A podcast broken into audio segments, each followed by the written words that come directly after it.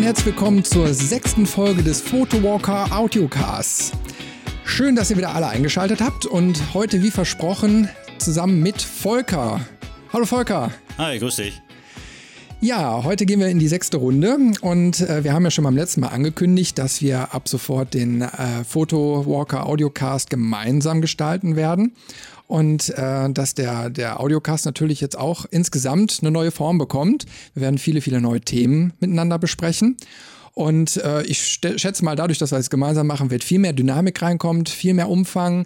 Wir werden uns länger unterhalten und wir haben auch diesmal ein schönes Themenpotpourri zusammengestellt. Ja, wir haben heute für euch auf dem Plan einmal Samsung, denn nämlich Samsung möchte sich vom deutschen Fotomarkt zurückziehen. Dann möchten wir über die Panasonic-Kameras sprechen, die jetzt nachträglich scharf stellen können. Dann geht es um ein 52-Megapixel-Kameramodell. Ja, dann gibt es neue Sensoren. Ja, dann haben wir auch noch einen Sensor, der im Lowlight-Bereich ultra stark sein soll. Ja, dann möchten wir mal so ein bisschen über unsere Edelkompaktkameras sprechen. Ja, dann haben wir noch gesehen, dass Reuters mittlerweile verbietet, RAW-Dateien zu veröffentlichen. Ja, und dann möchten wir noch ein bisschen diskutieren über so einige fotografische Themen und noch etwas aus dem Bereich Urheberrecht. Ja, und ganz zum Schluss gibt es dann wieder die aktuellsten Termine und einen schönen Link-Tipp für euch. Ja, Volker, heute fangen wir mal an, gemeinsam über Samsung zu sprechen. Richtig, und das war ja doch etwas überraschend, zumindest für mich war es überraschend gewesen, dass sich Samsung Deutschland komplett aus dem Fotomarkt zurückziehen will. Und ich kann auch jetzt schon sagen, das bezieht sich wohl nicht nur auf Deutschland. Also wie ich heute noch nachgelesen habe, auf jeden Fall wohl auch Niederlande. Die werden da wohl auch demnächst nicht mehr Samsung-Kameras vertreiben. Ich persönlich fand es ein bisschen schade, weil ich da eigentlich auch schon mal mit der einen oder anderen Kamera geliebäugelt habe. Also zumindest als Zweitkamera wäre sie mir durchaus gelegen gekommen. Du hast aber gesagt, du hattest sie auf der Photokina schon mal auf der Hand gehabt und warst wohl nicht so von angetan. Ja, Samsung hat ja auf der Photokina einen riesigen Bereich des Standes der NX1 gewidmet gehabt. Also die haben ja wirklich gefühlt eine Dreiviertelhalle da irgendwie ausgefüllt. Und da hatten die dann so einen kompletten Bühnenbereich dann aufgebaut mit mehreren NX1-Kameras und dann Bühnenprogramm noch dazu. Und dann haben sie auf riesigen Leinwänden das neue tolle Kameramodell vorgestellt. Ja, und dann habe ich natürlich so ein kleines Hands-on gemacht, mir das Ding mal so in die Hand genommen, mal durchgeschaut und mal so ein paar Tasten dran gedrückt. Ich persönlich war jetzt im ersten Moment nicht so von der Kamera angetan. Also ich weiß nicht, man nimmt ja, so sehe ich das, irgendwie eine Kamera in der Hand und danach entscheidet man, ob die einem zusagt oder nicht. Ich weiß ja auch, wenn man jetzt irgendwie in so einem Elektronikfachmarkt steht und eine Kamera kaufen möchte, dann guckt man ja schon mal irgendwie so die Gehäuse an, nimmt die in der Hand, schaut mal durch und dann entscheidet sich in dem Moment, okay, ist die erste Hürde genommen. Und bei der NX1 hatte ich irgendwie so direkt das Gefühl, so, das sollte ja das Profisegment auch bedienen. Und da hatte ich direkt das Gefühl, nein, die haben da irgendwie so grundlegend was falsch verstanden, weil wenn ich da jetzt eine Canon oder Nikon oder irgendwie so entgegennehme, dann wirkte das doch irgendwie so zu verspielt und zu klobig und weiß ich nicht. Was im Detail, also wenn ich mir hier die Daten anschaue, was das Ding kann, also wenn ich ihr was vorwerfen kann, NX1 für ein Profimodell, dann vielleicht, weil es kein Vollformat ist. Ansonsten, was ich hier lese, 28,2 Megapixel, die Belichtungszeiten, also zumindest als Kamera für Fortgeschrittene sollte sie ja ohne weiteres durchgehen. Ne? Was stört dich konkret? Ja, also ich sage ja, das war für mich so eine subjektive Meinung. Ne? Ich weiß ja nicht, wie andere das eben halt sehen, aber anscheinend haben die wohl nicht so viel von den Kameras umgesetzt, sonst würde sich ja gar nicht die Frage stellen, sich komplett von einem Markt so zu entfernen. Wie gesagt, war für mich eine subjektive Entscheidung, weil in dem Moment, wo ich die Kamera in die Hand genommen habe, habe ich gemerkt, es ist keine Kamera für mich. Also ich kann noch nicht mal so in Worte fassen, weil sie einfach nicht angenehm und richtig anfühlte. Ist ein Gefühl, ist also einfach nur ein Gefühl. Vom Feeling her hattest du ein schlechtes Gefühl. Ja, ich hatte einfach ein schlechtes Gefühl, obwohl die hatte eine tolle Ausstattung. Die hat ja auch einen elektronischen Sucher mit eingebaut, wo ja, er zum Beispiel auch ne? Fujifilm natürlich genauso da groß drin ist. Aber komischerweise, ich war ja auch bei Fujifilm hinterher am Stand so und irgendwie, ich weiß nicht, das fühlte sich irgendwie besser an. Ne? Mhm. Vielleicht auch ein bisschen bedingt durch, also die NX1 ist ja etwas klobiger gegenüber anderen neueren Modellen, also schau dir die Sony-Modelle an, die Alphas, die sind ja auch mittlerweile relativ kompakt durch die spiegellose Bauweise. Fujifilm genauso, Canon und Nikon, die sind natürlich immer noch in ihrem Großbody-Bereich unterwegs. Die sind aber meines Erachtens auch wirklich für als Arbeitstiere ausgelegt. Also wenn ich irgendwie da im Studio oder so oder draußen mal so richtig unterwegs bin, dann habe ich mit einer, also in meinem Fall jetzt eben halt Canon, ein sehr, sehr gutes Gefühl. Ich habe beruflich ab und zu mal mit einer etwas kleineren Nikon zu tun. Selbst da muss ich sagen, dass die einfach haptisch gut in der Hand liegt. Ich kann da einfach gut mitarbeiten und fühle mich sofort eigentlich zu Hause. Ich irgendwie mir persönlich bei der Samsung irgendwie nicht so zurechtkam. Aber okay, wie gesagt, es ist für mich subjektiv, na, möchte ich jetzt auch nicht zu sehr auf die Waage legen. Ja, aber was man sagen kann, wenn man sich so die Testergebnisse und so anschaut, die Samsung, selbst die preiswerten Kameras, wenn ich mir betrachte, was die in der Bildqualität, das ist jetzt hier so eine Testzeitschrift, hatte ich mal reingeschaut, die sind durchweg bei fast allen Modellen sehr, sehr hoch, was die Bildqualität angeht. Mhm. Und das selbst bei den Einsteigermodellen. Wenn ich also hier eine Bildqualität von 94% lese, gut, das sagt so erstmal nichts aus, ne? Aber im Vergleich mit anderen Modellen, die jetzt hier in der Klasse der Systemkameras bewertet wurden, da sind die ganz oben mit dabei. Und wenn ich hier eine Kamera sehe als Einsteigermodell, wo ich jetzt sagen würde, okay, die würde ich jetzt gerne als Zweitkamera mit dabei haben, mit einem kleinen Objektiv dabei, kann da deutlich mehr vielleicht als eine kompakte, als auch eine edelkompakte. Da lege ich 480 Euro und habe eine hervorragende Bildqualität.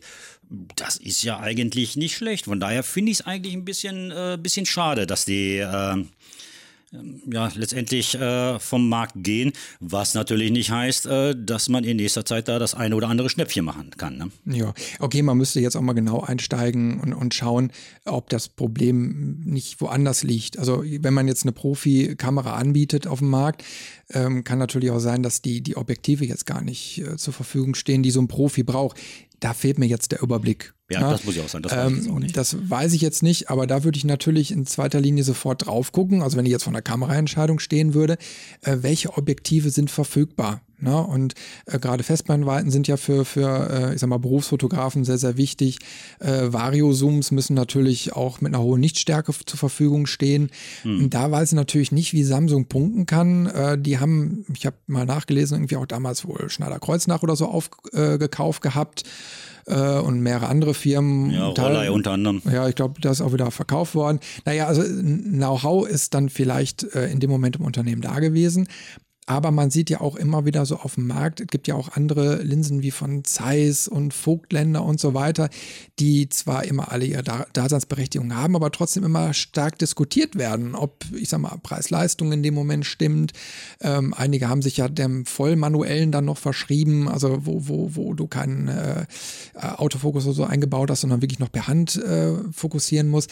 So, und da ist natürlich die Frage, wenn da eben halt die Ausstattung mager ist, ob jetzt ein Berufsfotograf wirklich auf so ein komplett neues System geht, beziehungsweise spätestens jetzt wird er sich ja ärgern, wenn da der komplette Support und alles irgendwie ausläuft und man weiß, okay, ich kriege dafür irgendwie nichts mehr. Christian, ich denke mal, da dürfte uns auch einig sein, dass Samsung ja eher im Consumer-Bereich wahrgenommen wurde. Also Profi und Samsung, das passt für mich nicht zusammen. Also, ja, vielleicht war es auch in dem Moment das Problem, dass sie einfach zu schnell in ein Marktsegment rein wollten, wo die sich vielleicht noch gar nicht, ich sag mal so, die Ellenbogen abgestoßen hatten. Weil ich denke mal, der Markt, gerade hier in Deutschland, der ist natürlich stark umkämpft. Und wenn dann so Global Player wie Canon und Nikon, sage ich jetzt mal, als Platzhirsche drin sind, Fuji persönlich finde ich auch mittlerweile macht sich sehr, sehr stark. Ja, und dann natürlich so als Samsung oder so dann da einzusteigen, werden vielleicht ganz schnell auch nicht diese Gewinnerwartungen erfüllt, die natürlich da im Hintergrund sind. Ne? Man möchte ja nun mal einen Markt beliefern und möchte natürlich auch ein gewisses Auskommen dann haben, und wenn dann die Erwartungen nicht erreicht werden, dann kann es auch sein, dass man ganz schnell den Markt dann eben halt wieder aufgibt. Für mich ist immer auch mal interessant, ich sag mal, welche Länder dann wirklich so auf der Kippe stehen. Also du sagtest ja gerade eventuell dann auch noch Niederlande. Niederlande ist natürlich ein sehr, sehr kleines Land, aber wie sieht der Rest von Europa aus? Das könnte natürlich jetzt auch eine weitgehende Entscheidung für ein komplettes Segment bei Samsung sein. Ich sag mal, in anderen Bereichen sind sie ja super stark. Also die haben ja, ich sag mal, im Mobilfunkgeschäft sind sie sehr, sehr stark drin. Auch die Kameras haben sie ja sehr stark, ich sag mal, da verbessert. Die sind im starken Konkurrenzkampf da mit Apple, wo sie sich aber sehr, sehr gut behaupten. Dann haben sie so ein paar, ja, kleine Zoom-Kameras irgendwie noch auf den Markt gebracht, um eine Nische eben halt zu abzudecken. Ja, da waren sie mutig. Ja, jetzt müssen wir einfach mal schauen, wie sich das Ganze entwickelt. Kann ja auch sein, dass die irgendwas anderes dann noch im Kopf haben, wo wir jetzt noch gar nichts von wissen. Ja gut, Samsung stand natürlich irgendwo auch immer für diese Verbindung zwischen Handy und Kamera. Das war ja eigentlich das, was die sich als Nische vielleicht auch irgendwo definiert hatten. Gut, warten wir es mal ab. Niederlande, okay, der Markt wahrscheinlich dann auch weg. Aber solange die jetzt vielleicht irgendwo noch in anderen, im Euro-Raum zumindest anbieten, gut, Amazon, eBay, was auch immer, da wird man sicherlich auch weiterhin Zubehör dann bekommen können. Das heißt also nicht, wer sich jetzt für Samsung interessiert, dass er da an die Kamera nicht mehr kommen könnte. Ja, ich schätze mal, wie schon sagst, so Zubehörbereich gibt es ja auch noch, und ich weiß jetzt natürlich nicht, welches Bajonett Samsung da zum Beispiel genommen hat, ob die irgendwie ein standardisiertes hatten oder so, oder sicherlich gibt es auch irgendwelche Adapter, um da sich noch in Zukunft weiter versorgen zu können, wenn mal was kaputt geht, und ja, sonst muss man eben bald mal schauen, ne? Wo die Reise hingeht. Ja, kommen wir jetzt von einem Japaner zum anderen, oder? Das hattest du, glaube ich, auf der Agenda, ne? Ja, Panasonic. Ja, richtig. Die Burschen, die haben ja jetzt auch wieder von sich reden gemacht. Da wollen wir mal drauf schauen, ob das wirklich so wild ist, wie sie es jetzt erzählen. Und zwar behauptet Panasonic, dass sie jetzt nachträglich scharf stellen können. Das ist ja jetzt, Christian, nicht unbedingt die allergrößte Neuigkeit, denn da war ja schon wer anders gewesen, der das auch angeboten hat, ne? Lytro. Lytro ist ja schon seit ein paar Jahren im Lichtfeldkamerasegment unterwegs. Ja. Die haben so eine kleine kubistische Kamera mal gehabt, die aber eine ganz, ganz geringe Auflösung hatte, wo man aber, ich sag mal, ein Bild aufgenommen hat und nachträglich, aber nur am Rechner direkt interaktiv einen gewissen Bereich scharf stellen konnte. Ja, aber das war ein Bild. Ein Bild aufgenommen und das konntest du hinterher am Rechner scharf stellen. Und wo ist jetzt hier der große Unterschied? Ja, bei Panasonic, die sind eben halt hingegangen, haben jetzt keine neue Lichtfeldkamera erfunden, sondern einfach einen kleinen Trick angewendet. Und zwar nehmen die quasi ein kleines Video auf. Also die nehmen mehrere Fotos hintereinander ich glaube, in der Größe von 8 Megapixel auf, wenn ich das jetzt richtig im Kopf habe. Und legen die in einem MP4-Container ab. Also im Endeffekt in einem Videocontainer. Und dann kann man sich im Nachhinein eins der Bilder aus diesem Container raussuchen, die dann jeweils in einer anderen schärfen Lage aufgenommen wurden. Und das ist natürlich dann im Endeffekt ein kleiner Trick, der da angewendet wird, weil die Kameras, also die Elektronik ist ja mittlerweile so schnell, dass dann eben halt auch simultan mehrere Bilder aufgenommen werden können, also hintereinander, tak, tak, tak, weg.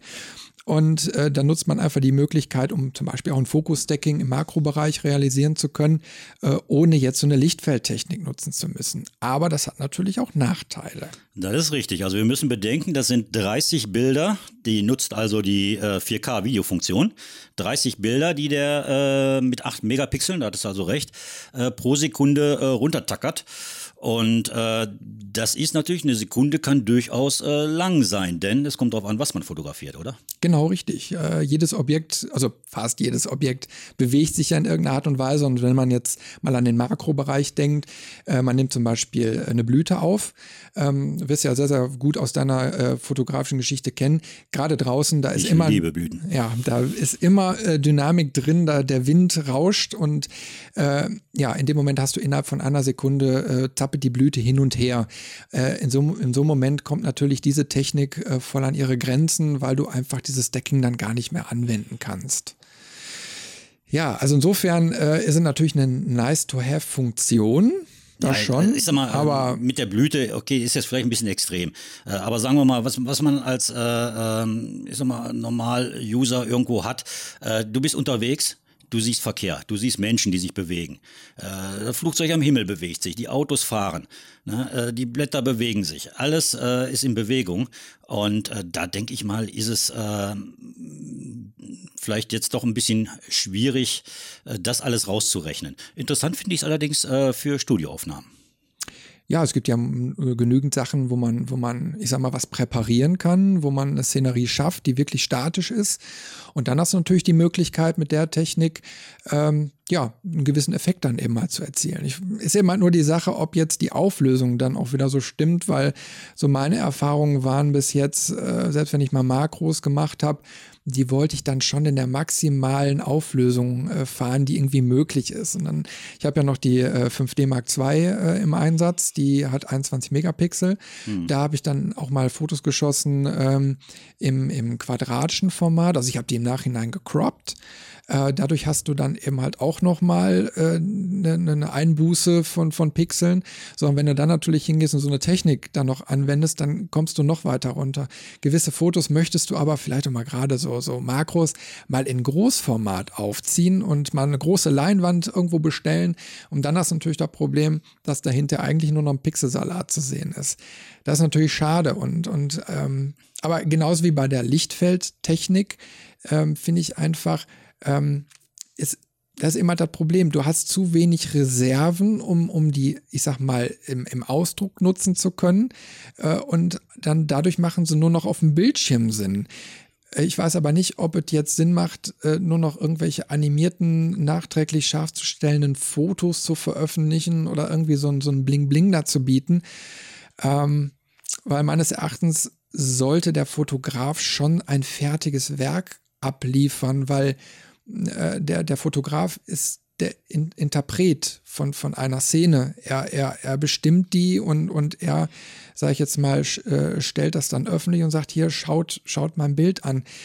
In dem Moment, wenn ich aber als Fotograf dann komplett alles an den Rezipienten abgebe und nach dem Motto, ja, guck dir das Bild doch so an, wie du das möchtest, dann wird es irgendwie in meinen Augen doch ein bisschen beliebig, weil wo bleibt ich dann als Fotograf oder als Künstler, also was stecke ich dann noch an Kreativität rein, wenn ich quasi nur noch eine Szene aussuche und sage, okay, that's it, und danach bestimmt dann quasi der sich das anschaut, wo die Schärfentiefe liegt, wo er den Fokus dann setzt, wo er vielleicht auch, ja überhaupt, ich sag mal, was er in dem Bild sieht.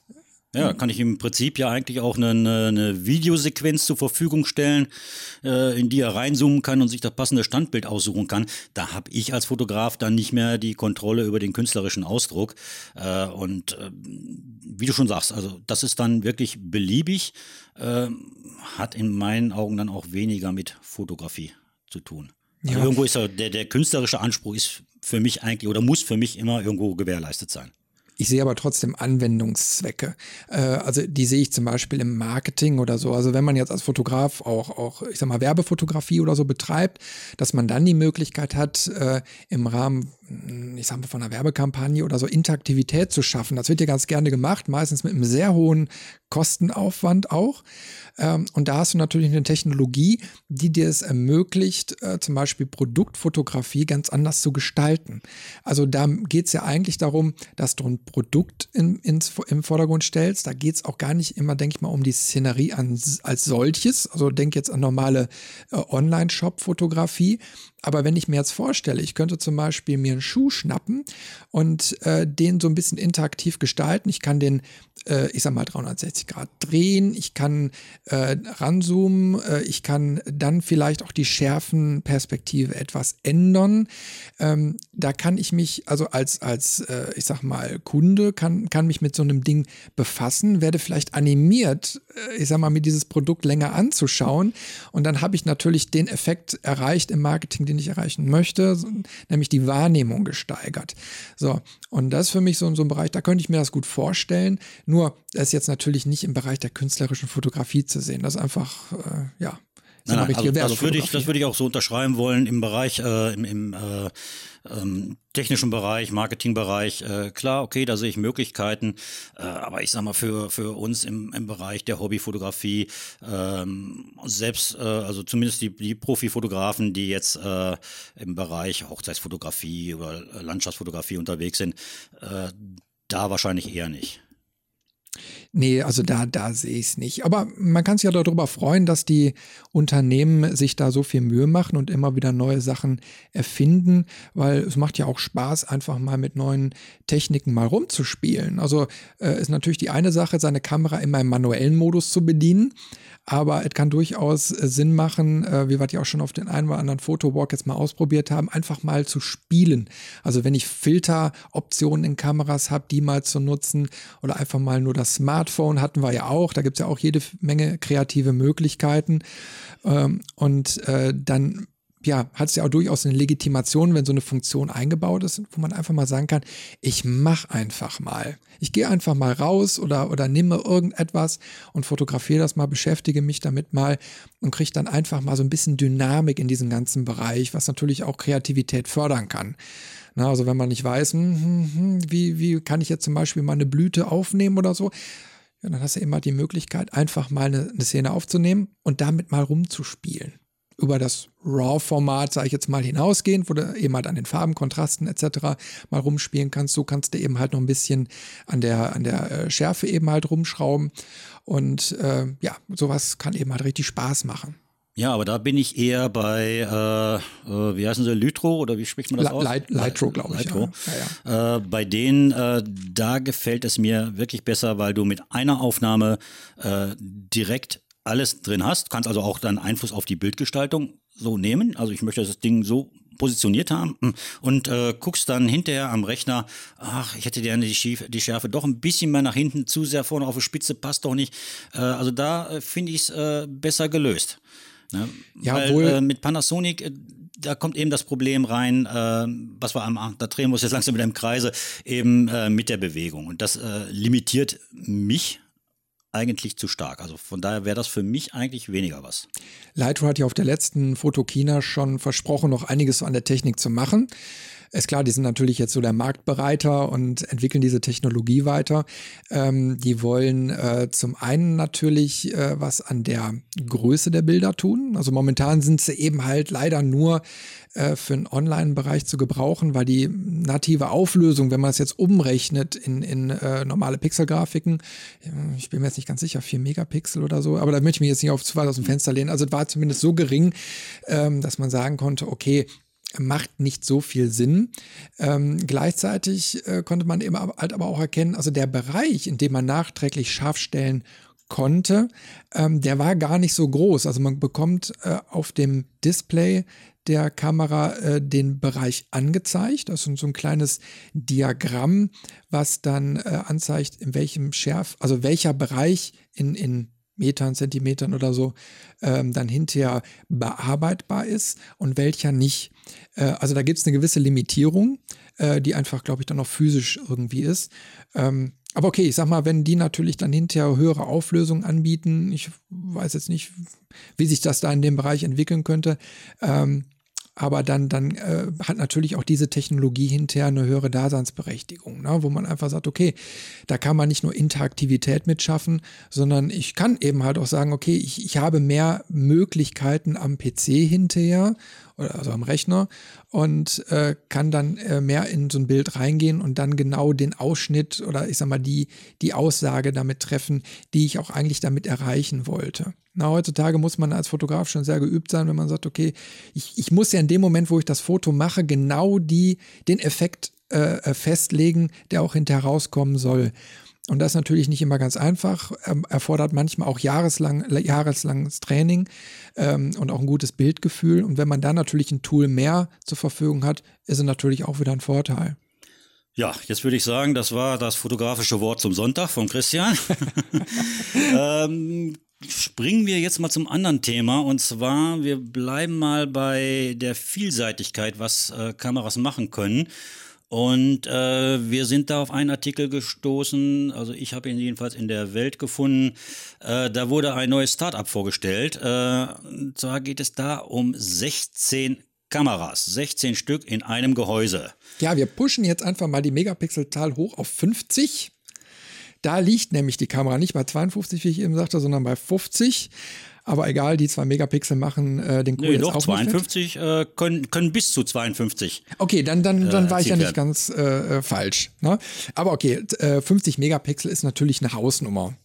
Na, das kennen wir ja eigentlich nur so aus dem Bereich Mittelformat-Rückteile. Ne? Die bewegen sich ja so im Einstiegsbereich, so in der Größenordnung. Es gab auch irgendwie eine Nokia-Handykamera, die schon durch einen Trick irgendwie 40 Megapixel geschafft hat. Ne? Ja, ein Trick ist das ja hier im Prinzip auch, ne? Ja, die Tricks sind eben halt mit 16 Kameras, die in einem kleinen Gehäuse verbaut sind. Richtig, das erinnert mich irgendwie an diese Sache mit diesen Radioteleskopen. Hast du sicherlich schon mal gesehen in Chile, ja. Die sind gar nicht so riesig, die Dinger, aber dadurch, dass da ein ganzes Feld von rumsteht von den Dingern, die dann zusammengeschaltet werden, erreicht man quasi, dass man ein Riesenradioteleskop hat mit einer enormen Auflösung. Richtig, ja? Genau. Und ich denke mal, von der Philosophie her ist diese Technik hier auch hinter, weil wenn ich mir diese Kamera angucke in dem Artikel, den werden wir ja auch in den Shownotes verlinken, macht das Ding im Prinzip einen Eindruck, als jetzt vielleicht eine Handygröße. Steht leider nirgendwo, wie groß es ist. Und darauf auf der Rückseite sind auf 2/3 der Fläche diese 16 Linsen, Objektive, sag ich mal, wie man sie vom Handy halt her kennt, darauf verteilt. Und es funktioniert letztendlich eben auch durch eine reine Verrechnung. Wird vermutlich was für letztendlich Techniken in Handys auch sein, ne?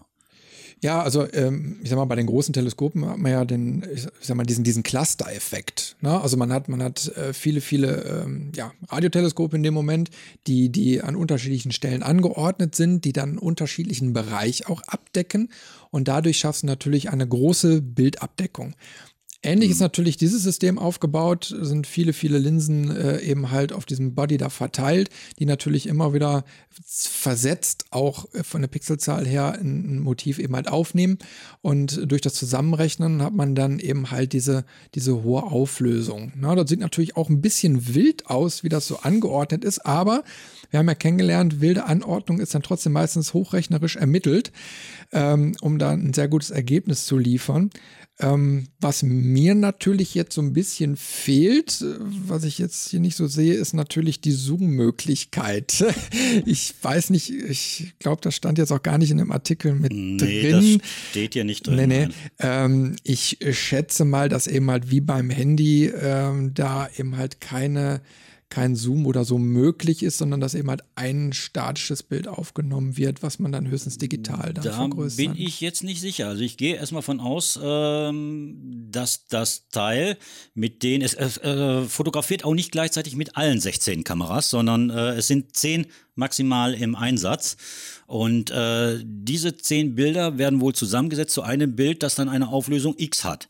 Und ich würde jetzt mal vermuten, das ist jetzt wieder reine Spekulation, dass von dieser Auflösung X dann ein entsprechender Ausschnitt gefahren wird. Das heißt, entweder wird hochgerechnet, wie bei einigen Smartphones das der Fall ist, oder aber, was ich vielleicht für wahrscheinlicher halte, wenn man jetzt ein Bild hat, das schon eine Auflösung von 35 oder 40 Megapixel hat, dass man dann in dem Fall, wo man reinzoomt, eine Verringerung der Megapixel in Kauf nimmt.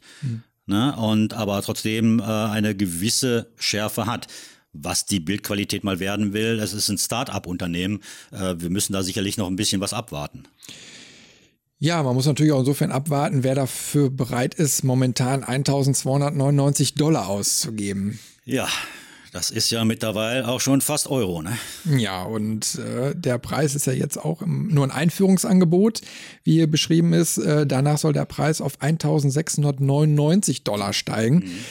Und das ist natürlich die Frage, braucht man das? Also wenn ich jetzt mir das so angucke, ich vermute mal, die hat eine Größe von einer normalen Kompaktkamera. Gehe ich jetzt einfach mal von aus, wenn ich mir so oben den kleinen Auslöseknopf anschaue. Ja. Nur muss ich für unterwegs eine 50-Megapixel-Kompaktkamera haben. Ich weiß es nicht. Also ob es mich jetzt so als Konsument ansprechen würde, vor allen Dingen der Preis, da kriege ich schon ein oberes Modell für schon fast Profi-Segment von namhaften Kameraherstellern, wo ich dann jede Menge mehr Möglichkeiten auch im Nachhinein mit habe. Klar, das scheint vielleicht klein zu sein, aber ich meine, der Preis ist doch arg hoch, und ob man jetzt nur wegen so einer neuen Technologie so tief in seinen Geldbeutel greifen möchte, weiß ich nicht, ob das so einschlägt wie eine Bombe. Ja, ich finde es ja eigentlich auch noch ein bisschen schade, dass man da sich auch noch so bedeckt hält. Die Überschrift war eigentlich schon das Interessanteste an dem Ganzen eigentlich gewesen. Deswegen haben wir es auch mal mit aufgenommen, weil es hört sich ja schon gigantisch an. 52 Megapixel, 16 Kameras in einem Gehäuse. Letztendlich wissen wir aber gar nicht genau, wie sieht das aus? Wie ist die Schärfeverteilung? Ist es so wie beim Handy von vorne bis hinten alles knackscharf? Habe aber keine Möglichkeit, mit Unschärfen zu spielen. Das weiß man halt alles noch nicht. Müssen da auch sicherlich noch ein bisschen abwarten, wie bei allen neuen Sachen, die auf dem Markt sind, was das letztendlich für uns als ich sag mal, fortgeschrittene Fotografen für die Anwendung halt übrig hat. Also noch kann ich mir das schwer vorstellen, was da der Sinn sein sollte. Außer, dass es vielleicht eine nette Spielerei ist. Vielleicht wird es auch wie die Lytro-Kamera erstmal nur eine Nischengeschichte bleiben. Ja, aber wir können ja mal schauen, wir können das ja mal als Frage an unsere Zuhörer auch richten, wie ihr das so alle seht. Schaut euch doch einfach mal den Artikel an und postet uns dann einfach mal eure Meinung zu. Die würde uns interessieren, da können wir dann auch gerne mal weiter drüber debattieren, auch in den nächsten Folgen. Schickt uns einfach mal eure Meinung. Das bauen wir dann das nächste Mal einfach mit ein. Ja, aber in dem Zusammenhang, wo ich die Kamera gesehen habe, weißt du, woran ich da denken musste? Kannst du dich noch entsinnen, das war im letzten Jahr, glaube ich, diese Kamera als Ball, die ja auch die man in die Luft werfen konnte, das war ja ein Wahnsinn, in die Luft werfen, musste sie auch wieder vernünftig auffangen dann, ne? Aber da hat man auch nichts mehr von gehört, oder? Ist dir das nochmal untergekommen? Ich habe das zwischendurch mal irgendwie wahrgenommen, also die gibt es wohl zu kaufen, aber ist natürlich auch so ein Nischenprodukt, ist klar, ich sag mal, wer kauft sich jetzt so eine 360-Grad-Rundum-Kamera in Ballform? Die Einsatzgebiete sind, glaube ich, eher spielerisch oder sehr selten. Vielleicht mal auf einer Veranstaltung, ich stelle mir jetzt vielleicht eine Hochzeit oder so vor, wo man sagt, okay, komm, jetzt stellt euch alle mal eine Traube zusammen, wir werfen das Ding mal hoch und machen eine Spaßaufnahme. Aber so richtig so ernsthaft kann ich mir das jetzt so nicht vorstellen. Also gerade im Panoramabereich wird ja ganz anders gearbeitet, eigentlich sehr, sehr hochprofessionell, wo dann auch die Panoramen automatisiert aufgenommen werden, gestitcht werden, im Nachhinein bearbeitet werden, also dass zum Beispiel irgendwelche Stative oder so komplett aus dem Bild verschwinden. Und das ist natürlich dann eine ganz andere Hausnummer, die man auch anders, ich sag mal, bewerben kann, als wenn man jetzt einen Ball nutzt. Ich finde zwar immer wieder schön, wenn so Spielzeug rauskommt, ich weiß jetzt nicht, wo das preislich lag, nur meistens scheitert es ja daran. Also wer möchte jetzt für ein paar 100 € ein Spielzeug kaufen, was man zweimal im Jahr nutzt, und wenn man es nicht fängt, ist es kaputt. Ja. Aber ich denke mal, das dürfte wahrscheinlich ähnlich anzusiedeln sein, wie das hier mit dieser Kamera ist hier, die ja die 16 Objektive drin hat. Mag sein, dass wir da in einem Jahr vielleicht nichts mehr von hören. Aber vielleicht besteht ja auch großes Interesse. Das werden wir vielleicht in den Kommentaren erfahren können. Genau, und wie gesagt, ich begrüße es einfach immer, dass es sich in dem Bereich so viel tut. Das sehen wir auch an anderen Stellen. Also es gibt zum Beispiel auch einen neuen Bildsensor und der soll CMOS und CCD ablösen und hat nämlich so einige Vorteile. Und das Ganze wurde jetzt auch kredenzt auch wieder von einem Start-up. die diesen neuen Bildsensor angekündigt hat, der auch mittlerweile lieferbar ist. Also der ist nicht nur eine Planung, sondern der ist schon umgesetzt. Ja, und soll in praktisch allen entscheidenden Punkten besser sein als die bisherigen Sensoren. Ja, da gibt es auch ein kleines Video zu, das solltet ihr euch auch mal direkt anschauen. Das ist in dem Artikel, den wir dann euch in den Shownotes dann zeigen, auch direkt verlinkt. Ja, der Sensor soll eine höhere Lichtempfindlichkeit haben, ein verbesserter elektronischer Verschluss, da können wir gleich nochmal einsteigen, ein erhöhter Dynamikumfang, ein verlustfreier Digitalzoom. Ja, das sind ja schon mal umfangreiche Punkte. Also wenn sich das alles so wirklich umsetzen lässt mit dem neuen Chip, dann würde ich sagen, ist das auf jeden Fall schon mal wieder ein großer Fortschritt, ähnlich wie vielleicht bei den Computern, wenn eine neue Chip-Technologie wieder rauskam und da wieder neue Geschwindigkeiten und Rechenleistung ermöglichte. Gut, aber ob es jetzt im Endeffekt wirklich so sein wird, müssen wir abwarten. Ich habe das Ganze noch ehrlich gesagt noch nicht so ganz verstanden. Wenn ich mir das in dem Filmchen angucke, ist das eigentlich so eine Flüssigkeitsschicht, die dann unter diesen Makrolinsen liegt? Ich weiß es ehrlich gesagt auch nicht so ganz. Also ich bin jetzt ja nun mal nicht der absolute Techniker. Das ganze Ding nennt sich dann einfach Quantumfilm. So wird das markentechnisch auch beworben. Jetzt müssen wir mal eben kurz gucken, Quantumfilmtechnik. Und ja, also im Endeffekt momentan wird das Ganze angepriesen als ja, Bildsensor für Smartphones mit einer Auflösung von 13 Megapixel. Ja, na, klar, ich sag mal, dass die da nicht genau in die Tiefe gehen, aber im Endeffekt ja, soll diese Schicht eben halt diese Vorteile mit sich bringen. Also wenn ich der Zeichnung nach vertrauen darf, muss es wohl irgendwie eine Flüssigkeitsschicht sein oder eine Gelschicht, wo also diese ja, Quantenpunkte, die das nennen, wohl drin eingelagert sind, die dann eben wohl diese Lichtinformationen auffangen können. Der Vorteil ist, wenn man sich das hier auf dieser grafischen Darstellung in dem zweiten Video anschaut, dass also auch diese Abstandshalter, die ja in den herkömmlichen Chips eben die einzelnen Dioden voneinander trennen, dass die ja da wegfallen. Dadurch habe ich natürlich allein deswegen schon eine höhere Möglichkeit, mehr Licht einfangen zu können. Die sprechen hier von einer vierfach höheren Lichtaufnahme. Das wäre ja schon einiges, ne? Ja, also. Weil du könntest ja länger dann mit einer niedrigeren ISO. Ja, genau, du könntest dann mit einer niedrigeren ISO oder so arbeiten, ne? Das ist natürlich ein wünschenswerter Effekt. Natürlich, der nächste Schritt ist natürlich hier auch verbesserter elektronischer Verschluss.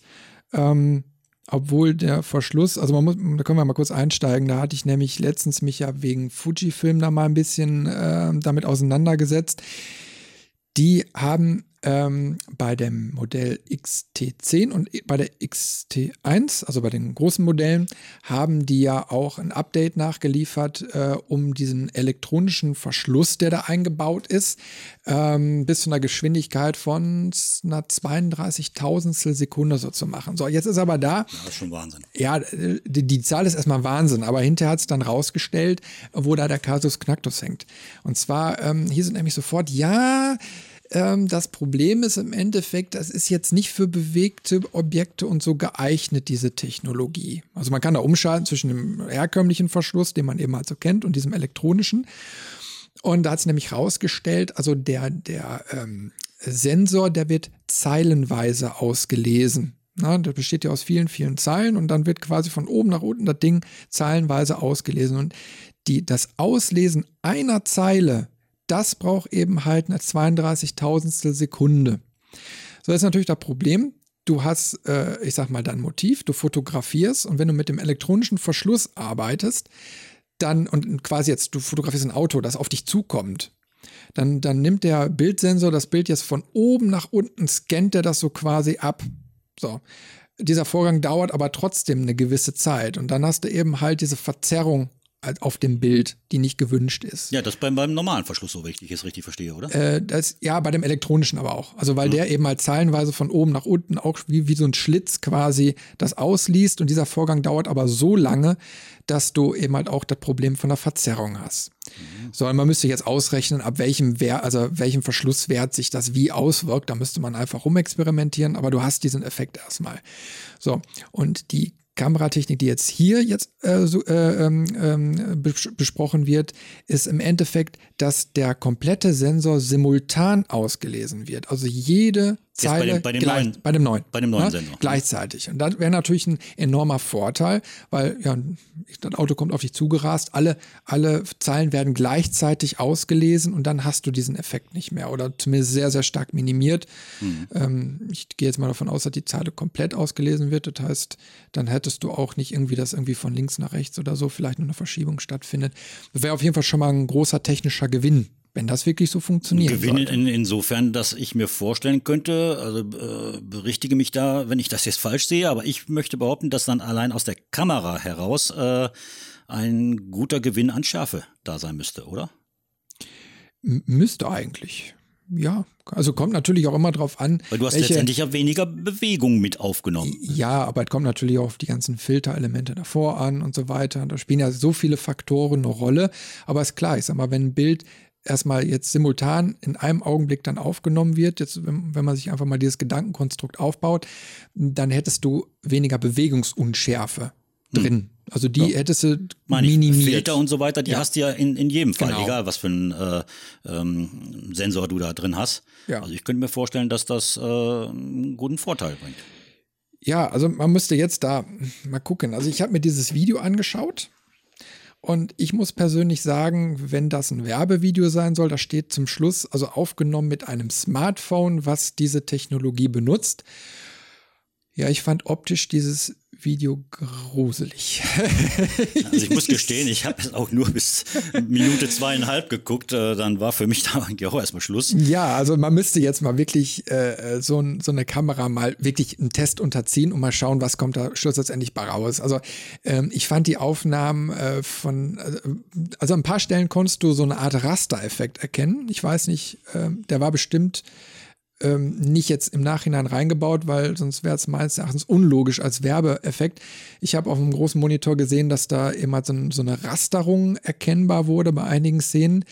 Dann ist die Dynamik von dem ganzen Film sehr, sehr verfälscht und überkandiert. Also, ja, ich sehe das auch gerade. Ja, du hast hier gerade in dem Bereich, was man ja gerne hat, siehst du hier dieses Blau bei Ästen, Blättern und so weiter. Ne? Ja. Das sind ja nicht nur reine Aberrationen, sondern Lichtbrechungen also mich persönlich stört es jetzt hier in dem Film. Auch die Farben sehr gewöhnungsbedürftig, würde ich mal sagen. Ja, also ich finde sie sehr, sehr stark eben halt verfälscht. Also klar, das kann natürlich jetzt durch eine Nachbearbeitung passiert sein, aber ich persönlich jetzt, wenn ich das als Werbevideo sehe, müsste ich jetzt davon ausgehen, dass das Rohmaterial ist, was aus der Kamera kommt. Und in dem Moment wäre der Kaufgrund für mich absolut dahin, weil die Bildqualität ist ehrlich gesagt eher bescheiden, weil du eben halt diese Details gehen total verloren, die Farben sind total verfälscht. Also ich bin jetzt hier gerade in Minute 3, habe ich mal angehalten, da ist die junge Dame, die wir hier sehen, also das ist alles sehr weich. Ja. Finde ich, also sehr, sehr weich gehalten und man sieht sehr schon im Hintergrund diese blauen Säume an den Ästen, die jetzt hier etwas dünner gegen den Himmel stehen, das ist sehr, sehr störend. Also egal, ob das noch nachbehandelt, also ich weiß aus eigener Erfahrung bei Bildern, man hat das ja gerne, wenn man mit Kompaktkameras arbeitet, dann hat man ja diese Säume gerade an Ästen und Blättern. Das ist nicht ganz einfach oder nur mit relativ Aufwand in Photoshop wieder zu eliminieren, mitunter auch gar nicht ganz wegzubekommen. Also ich fände das nicht sehr hilfreich. Also das wird mich qualitätsmäßig jetzt nicht unbedingt überzeugen. Ja, es waren auch so ein paar Szenen, wo die Personen, also die sind sehr, sehr nah ins Porträt genommen, auch sehr unscharf sind. Okay, das könnte natürlich jetzt dem Kameramodell geschuldet sein, dass da eben halt der Autofokus nicht richtig funktioniert hat. Also man weiß jetzt natürlich nicht, welche Kamera die da benutzt haben und wie die diesen Film gedreht haben. Ich finde es persönlich ziemlich unprofessionell umgesetzt. Naja, also... Es haut mich nicht vom Hocker. Na, aber man muss jetzt auch mal vielleicht abwarten, was dabei rauskommt. Wenn es vielleicht eine Prototyp-Geschichte gewesen ist, dann, die mal schnell umgesetzt werden musste, dann kann man das vielleicht natürlich nicht als Benchmark nehmen für die Zukunft. Allerdings würde ich mir jetzt nicht speziell eine Handy kaufen mit so einer Kamera drin, weil das wäre für mich eher ein Rückschritt. Also ich habe jetzt gerade ein Samsung-Modell, womit ich sehr, sehr zufrieden bin. Da sind 16 Megapixel physisch verbaut. Die Bildqualität ist atemberaubend. Ich glaube auch, also was man eben halt aus dem Apple-Segment hört, Apple wirbt sogar auf Großplakaten mit der Bildqualität der Kameras. Da kommt immer mehr Technologie rein, immer, ich sag mal, ein besseres Bild. Dann kann man natürlich nicht mit einem 13-Megapixel-Sensor, der so eine Sache liefert, da irgendwie einem Marktanteile klauen wollen. Da müssen die noch ein bisschen was tun. Ich muss ganz ehrlich sagen, wenn ich mir das hier betrachte, was das an Bildqualität ist, und wenn die dann behaupten, dass das eine gute Bildqualität ist, muss ich entweder dringendst meinen Bildschirm kalibrieren oder die haben merkwürdige Vorstellungen von was saubere Bildqualität ist. Oder die brauchen eine neue Brille. Das ist auch möglich. Ja, man weiß es nicht. Aber man muss einfach mal schauen. Also es ist ein Bereich, den sollte man mal im Auge behalten. Ich finde es gut, wenn da immer neue Sachen erfunden werden. Nur einige Sachen brauchen eben halt auch Jahre, bis sie eine vernünftige Marktreife bekommen haben. Also es ist extrem blaustichig hier, wenn ich mir das so betrachte. Ein Vintage-Look. Kann man da so irgendwie ein bisschen reininterpretieren. Ja. Gut, aber wie du schon sagst, also diese Innovationen, auch wenn sie im ersten Moment vielleicht noch nicht viel bringen, ne, aber diese Weiterentwicklung, im Endeffekt bleibt ja immer irgendwo was hängen und bringt ein Stückchen weiter. Ne, und wird natürlich dann im Laufe der Zeit auch weiter verbessert. Also irgendwo wird da wohl was kommen. Und ich denke mal, vom Gedanken her, wie der Chip aufgebaut ist, finde ich es schon interessant. Also ich könnte mir vorstellen, dass da was dran ist. Da bin ich jetzt kein Physiker. Ja, aber es gibt ja auch noch einen anderen interessanten Chip, eine Neuentwicklung, der verspricht rauschfreieres Fotografieren in der Dämmerung. Das ist natürlich auch so ein Wunsch, der schon seit Ewigkeiten irgendwie gehegt wird, und es gibt auch immer mal wieder so Sachen, so Technologien, die da das ganze Thema voranbringen. Vor etwas längerer Zeit hatte ich mal von einem Projekt von Canon auch gehört, die irgendwie da was probiert hatten, wo man quasi Glühwürmchen filmen konnte. Das war natürlich dann auch schon ein Hype, obwohl sich hinterher herausgestellt hat, dass irgendwie so ein experimenteller Chip war.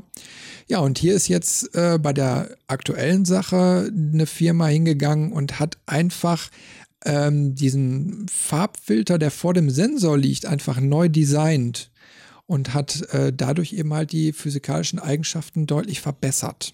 Ja, vor allem, man muss zum besseren Verständnis sagen, es also geht jetzt nicht mehr um den Farbfilter, der vor dem Sensor liegt, sondern die sind hingegangen, da muss ich mich korrigieren, es ist doch im Prinzip, liegt es doch vor dem Sensor, aber er ist komplett anders aufgebaut. Es ist ein strukturierter Filter, sieht ein bisschen aus wie so Lego-Klötzchen, der also quasi durch seine unterschiedlichen Stärken eine Filterfunktion macht, wodurch natürlich da letztendlich mehr Licht aufgenommen werden kann. Genau, normalerweise wird ja pro Pixel, also es gibt ja diese Matrix auf einem Chip. Da gibt es ja verschiedene Aufbauweisen wohl, aber es ist ja immer so, dass dann an einem Punkt zum Beispiel nur die blaue Farbe oder so durchgelassen wird, und das wird durch Filter erreicht an dieser speziellen Stelle. So, und das ist natürlich schade, weil in dem Moment, wo ich natürlich nur an diesem Pixel die blaue Farbe beispielsweise durchlasse, ist der Rest futsch. So, und die Technologie arbeitet eben halt so, dass quasi das gesamte Licht durchkommt, und durch diese Prismenberechnungen etc., ne, wird dann hinterher quasi wieder auf die normalen Farben runtergebrochen. Aber es wäre theoretisch sogar machbar, das Licht in unterschiedliche Farben dann noch weiter runterzubrechen. Also theoretisch könnte man viel, viel hochdynamischere Bilder später mit so einer Technologie ermöglichen. Ich muss es jetzt vorsichtig ausdrücken, das ist natürlich sehr, sehr, sehr komplizierter technischer Bereich. Aber es ist natürlich eine Technologie, die könnte man jetzt weiterspinnen. Ne? Ja, es ist auch eine Sache, die einerseits natürlich rein physikalisch zu sehen ist, es hängt aber auch sehr, sehr viel Mathematik dahinter, weil da natürlich jede Menge neue Algorithmen nötig sind, die die Signale verarbeiten, haben aber den Vorteil, dass man dadurch eben eine Differenzierung noch, eine weitere Differenzierung, wie wir sie heute haben, in den Farben bekommen kann. Das führt, wie du schon gesagt hast, dann eben zu der besseren Dynamik. Die höhere Lichtausbeute, ganz klar, das ist ja ähnlich wie das, was wir vorhin schon angesprochen haben bei dem anderen Chip, dass ich dann mit niedrigeren ISO-Werten arbeiten kann. Das ist natürlich das, wo wir gerne hinkommen wollen. Jeder, der mal abends fotografiert, der weiß, sobald man da mit den ISO höher geht, der Chip wird dann auch noch warm. Also da rauscht es dann mächtig im Walde, ne? Obwohl ich jetzt hier interessant finde, also die sehen vorrangig auch erstmal so das Anwendungssegment im Smartphone-Bereich. Ja, also es ist sehr, sehr interessant, dass die Firmen erstmal hingehen und sagen, okay, also den Fokus setzen wir so auf die kleinen Kameras, immer dabei Kameras, und fangen von da aus vielleicht erst an, hinterher auch mal in größere Kameras sowas weiterzudenken.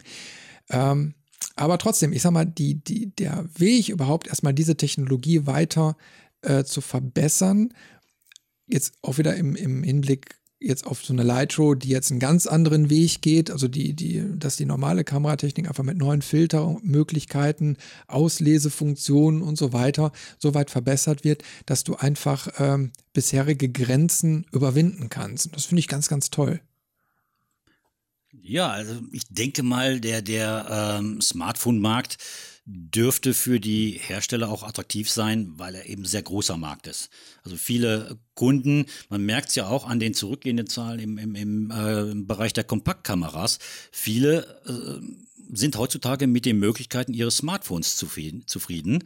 Und da werden natürlich, man denkt mal an die ganzen Sachen mit den Verträgen und so weiter, ja regelmäßig neue Kameras verkauft, Smartphones verkauft.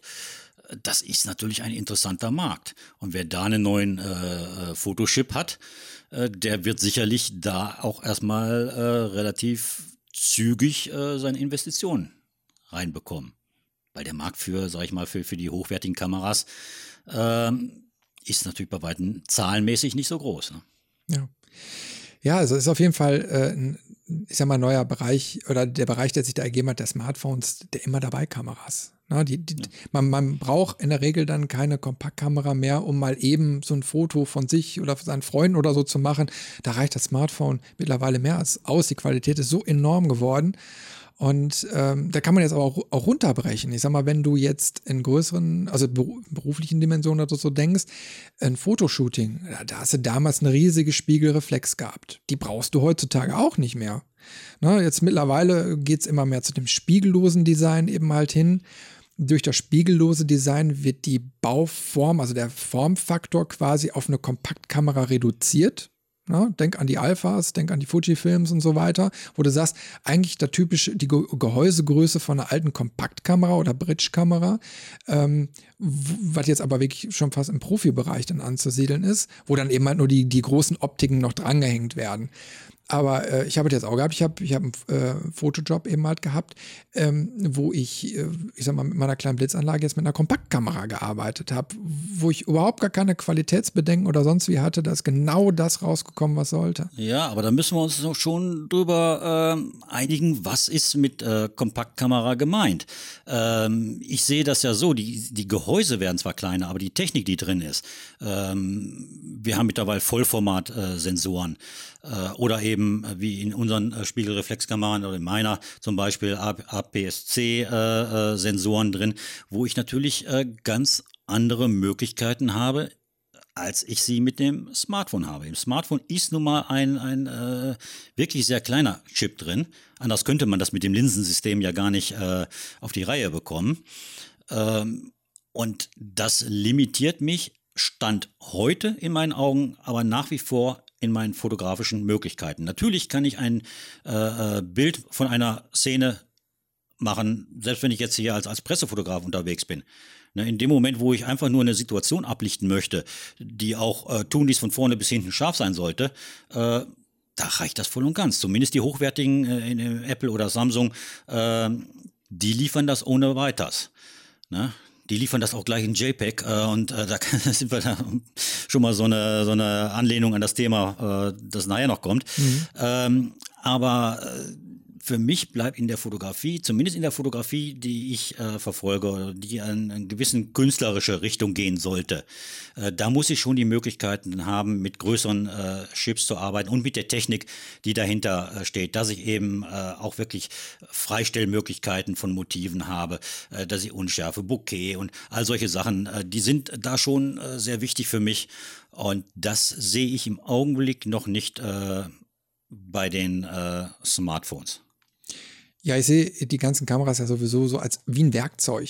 Ja, also für die jeweilige... Je Anwendungssituation genau, unterschiedlich. Genau, suchst du dir im Endeffekt das richtige Werkzeug raus. Ich möchte zum Beispiel auch nicht auf meine Vollformat-Kamera verzichten.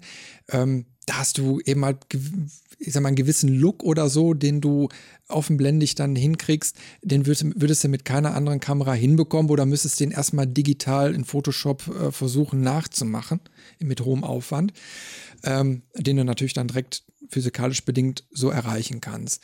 Aber die Kamera ist natürlich auch riesig. Also eine 5D Mark II, die hat nicht nur ihre paar Kilokiste, die du mit rumschleppen musst, sondern die hat eben halt was. Und wenn du den ganzen Abend damit unterwegs bist, dann hast du halt auch gemerkt. Hast du jetzt APS-C-Größe oder Micro Four Thirds, kannst du natürlich auch wunderbar mittlerweile mit den Kameras arbeiten, musst natürlich nur an gewissen Stellen abspecken. Also du kannst eben halt ein gewisses Bokeh oder so nicht erlangen oder eben halt mit noch einer noch offener, weitigen Blende, um annähernd so einen Effekt zu erzielen. Du hast dann eben halt auch den Crop, was dann eben halt, ja, das ist eben halt ein Bildausschnitt, wenn du so willst, was dann eben halt auch einen gewissen Effekt mit sich bringt. Den muss man eben halt so einkalkulieren. Und je kleiner eben halt der Chip wird, desto weniger kannst du mit Unschärfe experimentieren. Aber du holst dir natürlich auch gleichzeitig wieder den Vorteil, wenn du jetzt eine Szene ablichten möchtest, die wirklich scharf sein soll, dann bist du mit einem Smartphone eigentlich genau auf der richtigen Seite. Das wohl war, ja. Weil du kannst mit dem Zoom nichts falsch machen und du hältst drauf und dann ist das Bild wirklich, hat eigentlich die maximale Schärfe, ja, weil einfach physikalisch so gegeben ist.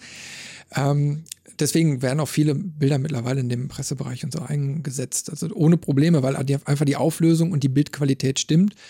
Ja, für die Zeitung brauchen wir sowieso nicht reden. In der Zeitung wird, glaube ich, nur mit 72 dpi gedruckt. Also das ist so eine geringe Qualität, die mit den Augen schon so aufgerastert ist. Da kann man nicht viel verkehrt machen.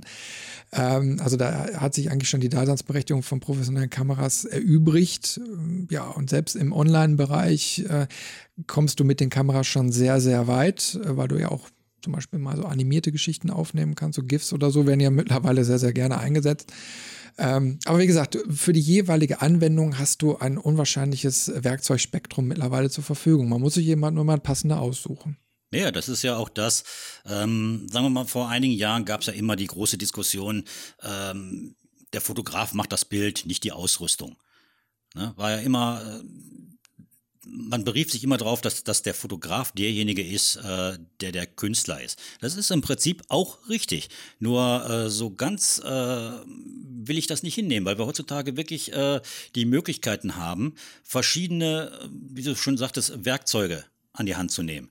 Das heißt, ich muss jederzeit auch in der Lage sein, meine Kamera zu kennen. Ich muss ihre Möglichkeiten kennen und dementsprechend auch einsetzen können. Na, und von daher ist es schon wichtig, die Kamera macht schon das Bild mit. Ja, denn wenn ich das falsche Werkzeug nehme, wenn ich den falschen Schraubenschlüssel nehme, kann mir passieren, dass ich den Schraubenkopf abdrehe. Ja, und Ähnliches kann mir passieren, wenn ich die falsche Kamera nehme, dass ich das Bild dann halt im Prinzip versaut habe, ne, weil die Kamera einfach das nicht leisten kann. Genau, richtig. Aber da ist eben halt der Fotograf dann auch gefragt, er muss Herr der Technik sein. Also du musst eben halt deine Technik beherrschen. Die Technik darf nicht dich beherrschen. Mhm. Und dann musst du eben halt auswählen, wenn du so viele Möglichkeiten hast, welche Möglichkeit du für den Zweck, den du da gerade erledigen musst, dann noch einsetzt. Was natürlich bei einer Hochzeit was anderes ist als auf einer Geburtstagsfete, wiederum was anderes, als wenn du eine Reportage fotografierst. Bei einigen Sachen kannst du dich auch stark reduzieren. Na, bei einer Reportage kannst du vorher mit der richtigen Auswahl der Kamera, der Objektive, kannst du deinen Look dieser ganzen Geschichte kannst du festlegen. Bei Hochzeiten musst du eben halt auch schauen, wie möchte das Paar, was sich da traut, den Look haben. Da musst du eben halt auf den Kunden achten, mit dem ins Gespräch gehen und fragen, okay, wollt ihr schwarz-weiß? Wollt ihr, ich sag mal, lieber eine weitwinklige Szene oder wollt ihr lieber starke Porträts? Oder sind euch die Personen, die diese Veranstaltung besuchen, besonders wichtig? Jeder hat so seine individuelle Vorstellung. Und der Fotograf wird in dem Moment Manager. Ne? Mhm. Und muss auch für gute Laune sorgen. Also er ist auch Entertainer, gerade auf Veranstaltungen. Das merke ich immer wieder, wo man einfach sagt, ich kann nicht da einfach hingehen und einfach nur nach dem Motto, ich mache jetzt da 500 Fotos oder von mir aus auf einer Hochzeit auch 2000, das ist irrelevant. Und gehe da einfach hin und reiß meinen Job ab und fertig. Nein, ich muss ja positiv auf die Leute zugehen. Ich muss die animieren mitzumachen. Ich muss mir Gedanken auch machen, wie ich diese Hochzeit von den Leuten noch schöner machen kann oder die Veranstaltung an sich. Da steckt ja nun mal so viel Herzblut hinter. Die Leute denken ihr restliches Leben da dran und du als Fotograf bist ja in dem Moment ein Teil des Ganzen, was die Sache rund macht, was die ganze Sache unvergesslich macht. Und da sollte man sich nicht nur auf seine Kameraausrüstung beschränken. Das ist richtig, wobei man gerade in solchen wichtigen Situationen, denke ich mal, sicherlich gut beraten ist, wenn man da ein hochwertiges Equipment bei hat. Auch mit einer hochwertigen Kamera kann ich natürlich sicherlich auch einfache Situationen meistern. Besser jedenfalls als umgekehrt. Ne? Ja, also ich persönlich finde einfach eine Vollformat, die ist Pflicht bei solchen Veranstaltungen. Auf jeden Fall. Obwohl ich da eben halt auch ganz gerne mit Festbrennweiten arbeite. Also ich gebe mir jetzt nicht immer die komplette Variabilität durch Zoom-Objektiv oder so, sondern ich sage, okay, so ein 50er liebe ich oder ein 85er geht auch wunderbar, wo man einfach mal besondere, ja, ich sag mal, wenn du da die Blende aufreißt, dann ist das eben halt ein ganz anderer Effekt, den man dann auch hinterher dann eben halt spürt. Sowas mache ich ganz gerne. Kann ich eben halt nur mit Vollformat in der Form. Für den Reportageteil nehme ich mittlerweile auch ganz gerne den Kompaktkamerabereich. Also ich mache mir Gedanken darüber, ich gehe ja nicht nur mit einer Kamera zu so einem Event hin, sondern mindestens 2, wenn nicht sogar 3. Also ich habe immer eine Backup-Lösung bei, weil es gibt nichts Schlimmeres, als wenn die große Kamera dann ausfällt. Muss man sich jetzt eben halt vorstellen. Mir ist auch schon mal ein Chip abgeraucht, ist auch schon mal passiert. Kann man vorher nicht sehen. Kann jederzeit passieren. Die Speicherkarte, ja. Und dann muss ich jemanden einen Plan B haben. Na, und da arbeite ich jetzt momentan mit dem Kompaktkamerasegment, also hochpreisigen Kompaktkamerasegment, wo ich aber dann auch wiederum anders mitarbeiten kann. Na? Also ich habe ja die Fujis im Einsatz, die X20 und die X30 jetzt auch mittlerweile. Die funktionieren sehr, sehr gut. Die haben natürlich nicht so viele Reserven wie eine 5D Mark II. Das ist klar, es bringt einfach die Sache mit sich. Ich kann aber trotzdem gute Fotos damit machen. Und zum Teil kann ich damit auch Fotos machen, die ich wiederum nicht mit der 5D machen kann.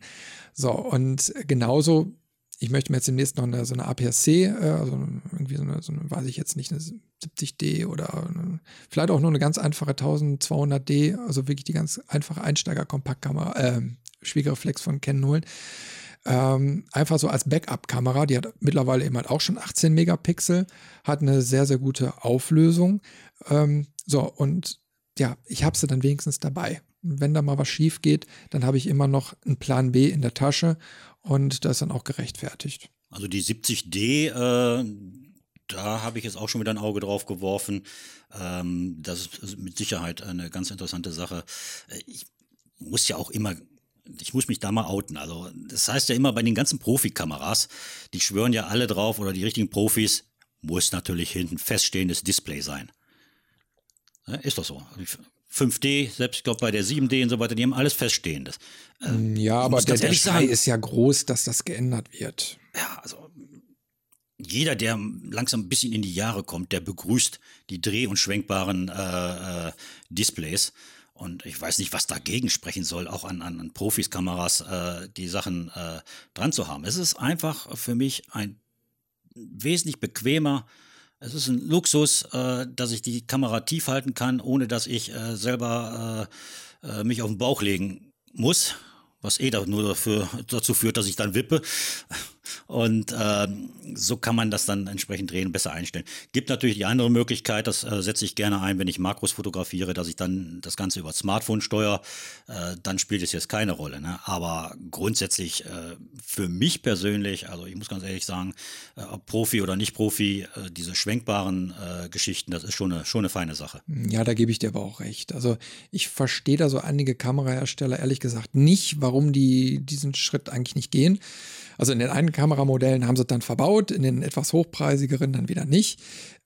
Obwohl ich persönlich meine, guck mal, damals, schau dir die Lichtschachtkameras an von Anno Tobak.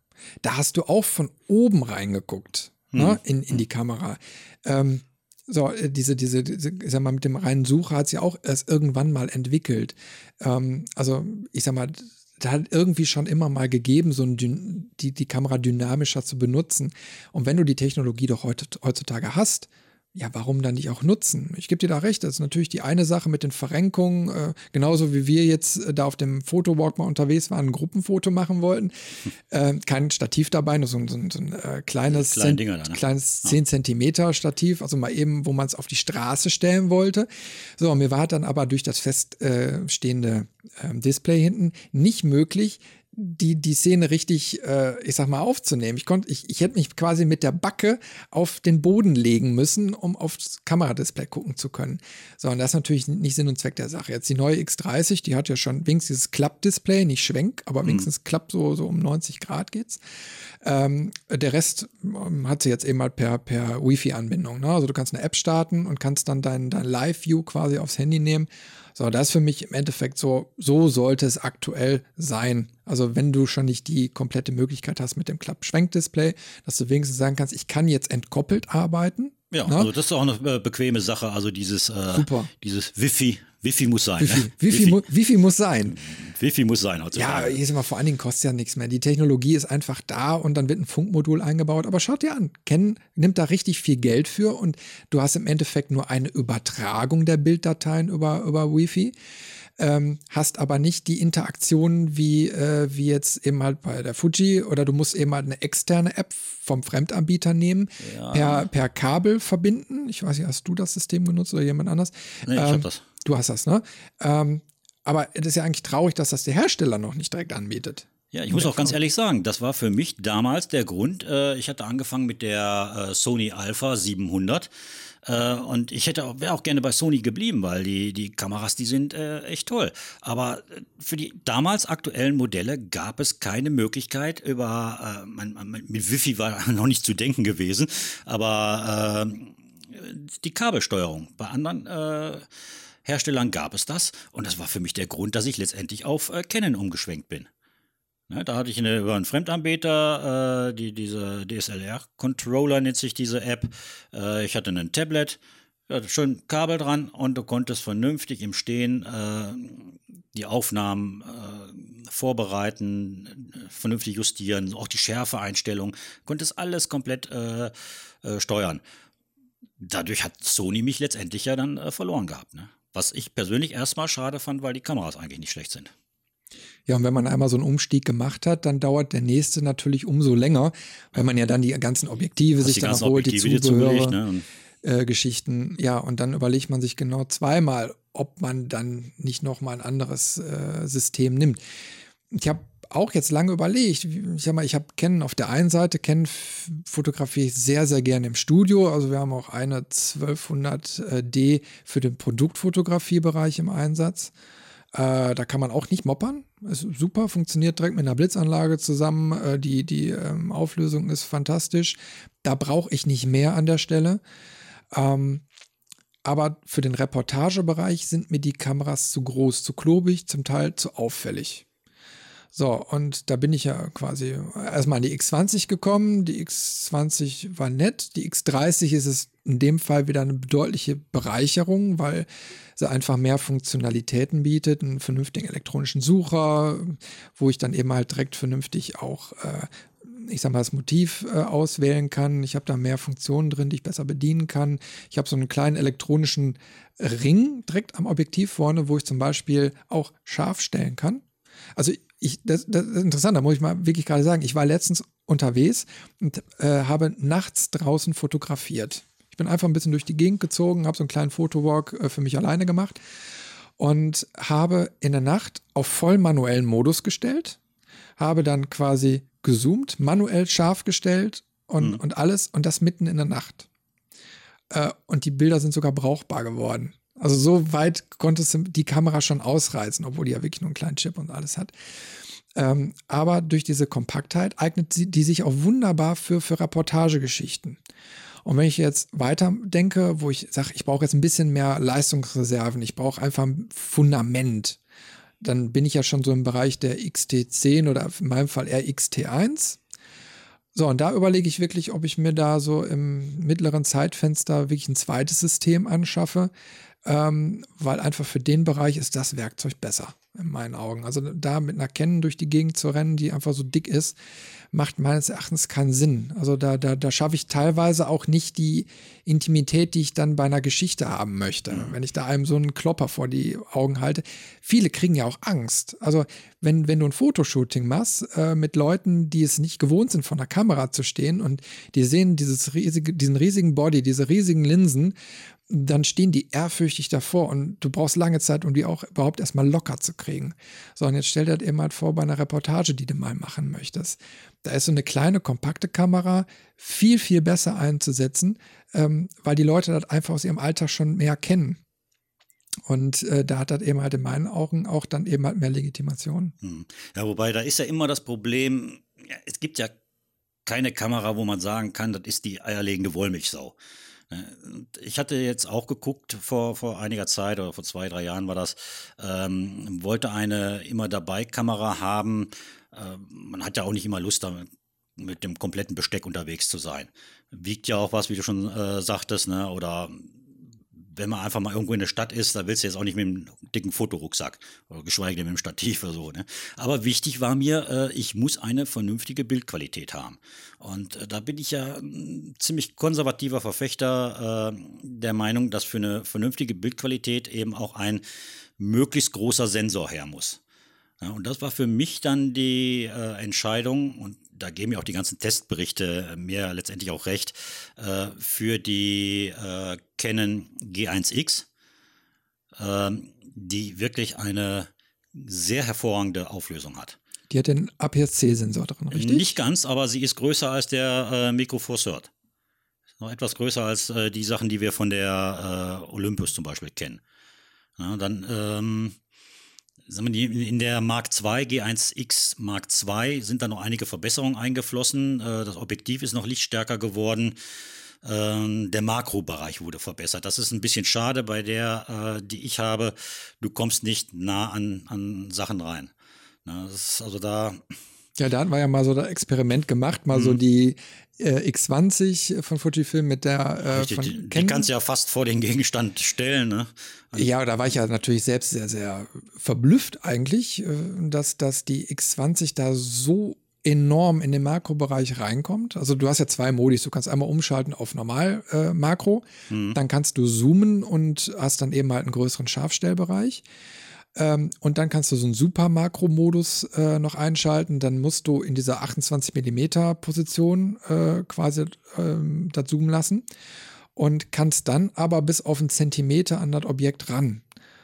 Ja, und das ist natürlich dann episch, ne? Also die Kamera auf so einem kleinen Stativ dann irgendwie montiert und dann gehst du so nah ran, da kannst du natürlich wahnsinnige Effekte mit erzielen, die du mit den größeren Kameras mit ganz viel Aufwand erstmal nur schaffst. Da musst du teure Linsen haben, da musst du gucken, dass du irgendwie mit Zwischenringen oder so noch arbeitest, um überhaupt so nah rangehen zu können. Da komme ich ja zum Beispiel mit meinem 90-2.8er, komme ich auch nicht so nah, das ist auch bei etwas über 20 Zentimeter oder so in der Richtung ist ja dann auch Feierabend.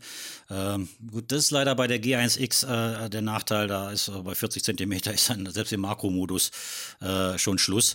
Aber so für unterwegs, ich mache ja dann auch gerne so Architektursachen oder Landschaft, da liefert die hervorragende Bilder. Ja, und dafür ist top als zusätzliche Kamera ist die echt geeignet. Also von daher, also diese Kompaktkameras sind für mich noch lange nicht tot. Also zumindest nicht in dem gehobenen Bereich. Nee, also ich liebe aber ja immer noch mit dieser X100T, glaube ich, im Moment von Fujifilm. Die sieht auch aus wie diese, ich sag mal, Kompaktkameras wie X20 und so weiter. Also vom Design her ziemlich ähnlich. Da haben die aber einen 16 Megapixel APS-C-Sensor verbaut mit einer Festbrennweite. Und die wird gelobt für ihre Bildqualität und ja, ist immer wie so eine alte Reportagekamera irgendwie so. Ne? Da schlägt mein Herz irgendwie so ein bisschen für.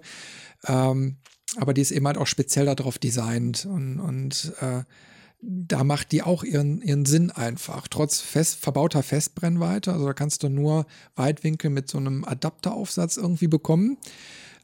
Aber klar, ich sag mal, wenn man den Einsatzbereich ausübt und sagt, okay, da habe ich Spaß dran. Die Qualität stimmt allemal. Und das finde ich schon im Endeffekt klasse. Ja, ich sehe das ja auch hier bei den Fuji-Kameras, egal ob jetzt die XT1 oder die XT10, haben sehr gute Bewertungen, was auch Bildqualität angeht. Also da macht man schon nicht viel falsch.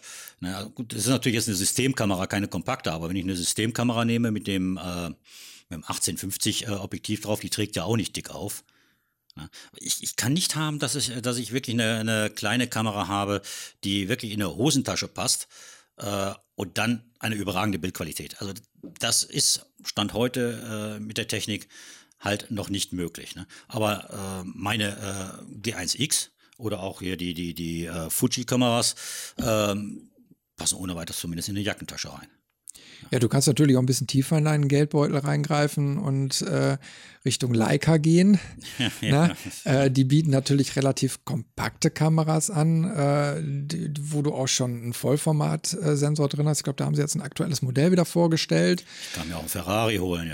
Ja, aber man muss nur eben mal gucken, ob man dann irgendwie bereit ist, über 6.000 Euro oder so für den Body allein auszugeben. Ich meine, dann bist du hinterher mit einem Objektiv zusammen bei einer Grundausstattung irgendwie schon von 8.000 Euro, wo ich jetzt bezweifle, da kann mich ja jetzt jeder für totschlagen. Ihr könnt gerne Kommentare dazu schicken, aber ich sage einfach, die Bildqualität kann gar nicht so überragend sein gegenüber anderen Edelmodellen. Zumindest habe ich es schon mehrfach so gehört, selbst von großen Leica-Anhängern, die dann gesagt haben, okay, so in dem Bereich schwächeln die schon stark. Klar, es ist immer schön, einen Ferrari in der Garage stehen zu haben, aber wenn dann die Qualität dann doch nicht so die ist, die man... Beim Ferrari vielleicht noch eher ein ungewöhnlicheres Design ist. Eine Leica sieht ja jetzt auch nicht irgendwie so futuristisch oder so anders aus. Puristisch. Ja, eher puristisch, das ist richtig. Ja. Ich sag mal, die versuchen, durch die Marke im Endeffekt diesen alten Fotografiegedanken ja weiterzutragen, dass man sagt, okay, statt jetzt eben halt 1000 Bilder zu machen, verkaufe ich jetzt vielleicht mal eine Kamera, die gar kein Display hinten hat, damit ich mich aufs Bild konzentriere, dass ich dann quasi die Szene arrangiere und dann ein oder zwei Fotos mache und mir dann hinterher, wie so beim Entwickeln, mir dann hinterher das Resultat anschaue. Aber das ist natürlich auch ein Spezialsegment irgendwie, was da so angeboten wird. Für einen Profi undenkbar. Na, also wenn, dann ist es für einen ambitionierten Hobbyfotografen, der dann eben halt über den Weg experimentieren muss. Aber als Berufsfotograf brauchst du eben halt direkt das richtige Ergebnis und kannst du so nicht arbeiten. Dann ist nur die Frage, selbst wenn du da im Beruflichen unterwegs bist, willst du so teures Equipment kaufen und dann einsetzen? Ist ein Prestigebereich, vielleicht hat das eine Legitimation. Ich denke da doch ein bisschen wirtschaftlicher und sage, okay, pass mal auf, wenn für 8.000 Euro, was kriege ich da an Ausrüstung? Und wie lange... Das ist da kein Flaggschiff für. Oder auch von Nikon. Wie weit komme ich damit? Na, also heutzutage ist es ja nun mal wichtig, auch eine Kalkulation zu machen und nicht nach dem Motto, ich habe das teuerste, beste, genialste Equipment, weil dann müsste ich mir irgendwie so eine Mittelformatkamera oder so für den Studiobereich direkt kaufen.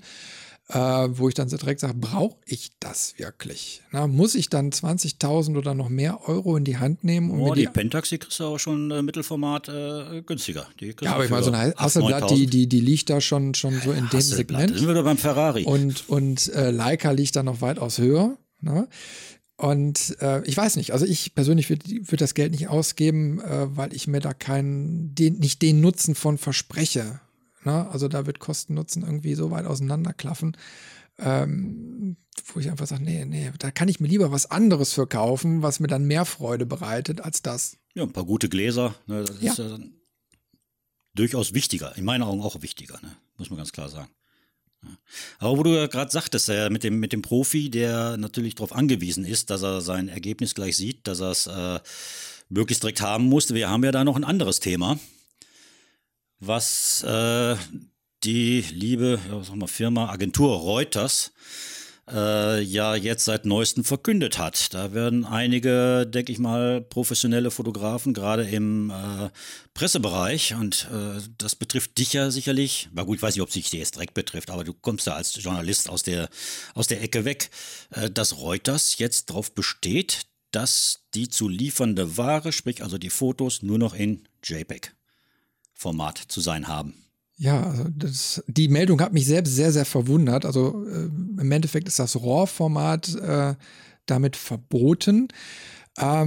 Okay, ist natürlich eine Reaktion auf die ewigen Diskussionen der letzten Jahre, die immer wieder stattgefunden haben, wo Bildmanipulationen ja vorgenommen wurden. Also von gewissen Fotojournalisten, die dann durch nachträgliche Kontrastveränderungen und Lichterveränderungen eine Szene nachhaltig so geändert haben, dass sie zum Beispiel dramatischer rüberkam, als sie ursprünglich vor Ort war.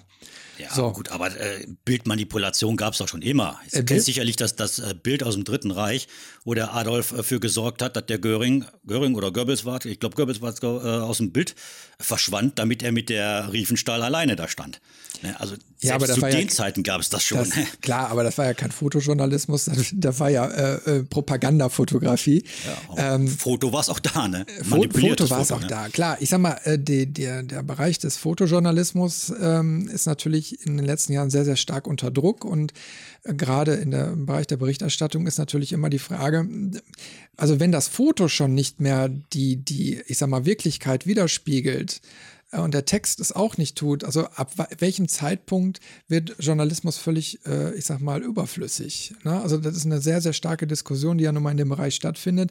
Die Qualität des Materials wird ja über die Jahre nicht besser, sondern schlechter. Also im schriftlichen Bereich eben halt, weil Verlage zusammengelegt werden, Zeitungen orientieren sich um, weniger Personal. Die Journalisten greifen immer mehr auf PR-Material. Fotojournalisten gibt es doch kaum noch, die Angestellten. Ja, die brechen eben halt immer mehr und mehr weg, und dann hast du eben halt so, in Anführungsstrichen, schwarze Schafe. Ich will es jetzt mal gar nicht so dramatisieren, aber die eben halt ihr Bildmaterial optimieren und dann hinterher, ich sag mal, das rauskommt und dann das auf gewisse Füße tritt. Ne?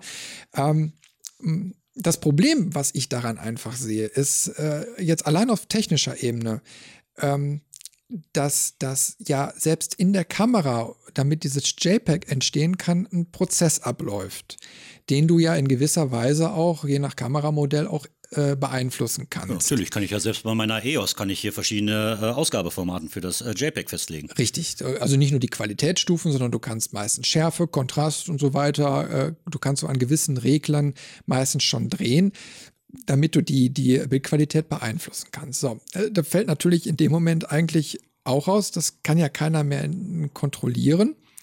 Das heißt, du könntest durchaus sagen, okay, ich schraube jetzt die Schärfe nach oben oder ein bisschen runter und schaffe dadurch einen anderen Bildlook. Also als guter Fotograf kannst du diese Elemente ja immer noch gut einsetzen. So, ich kann aber auch hingehen und einfach die Szene unterbelichten, um zum Beispiel Rauch dramatischer aussehen zu lassen. Also es gibt immer noch genügend Möglichkeiten, die mir geboten werden, um physisch in das Bild einzugreifen, um eine Szene nach meinen Bedürfnissen oder Gestaltungsvorstellungen anzupassen. Ob die jetzt alle mit dem Fotojournalismus konform gehen, das ist natürlich eine ganz andere Geschichte.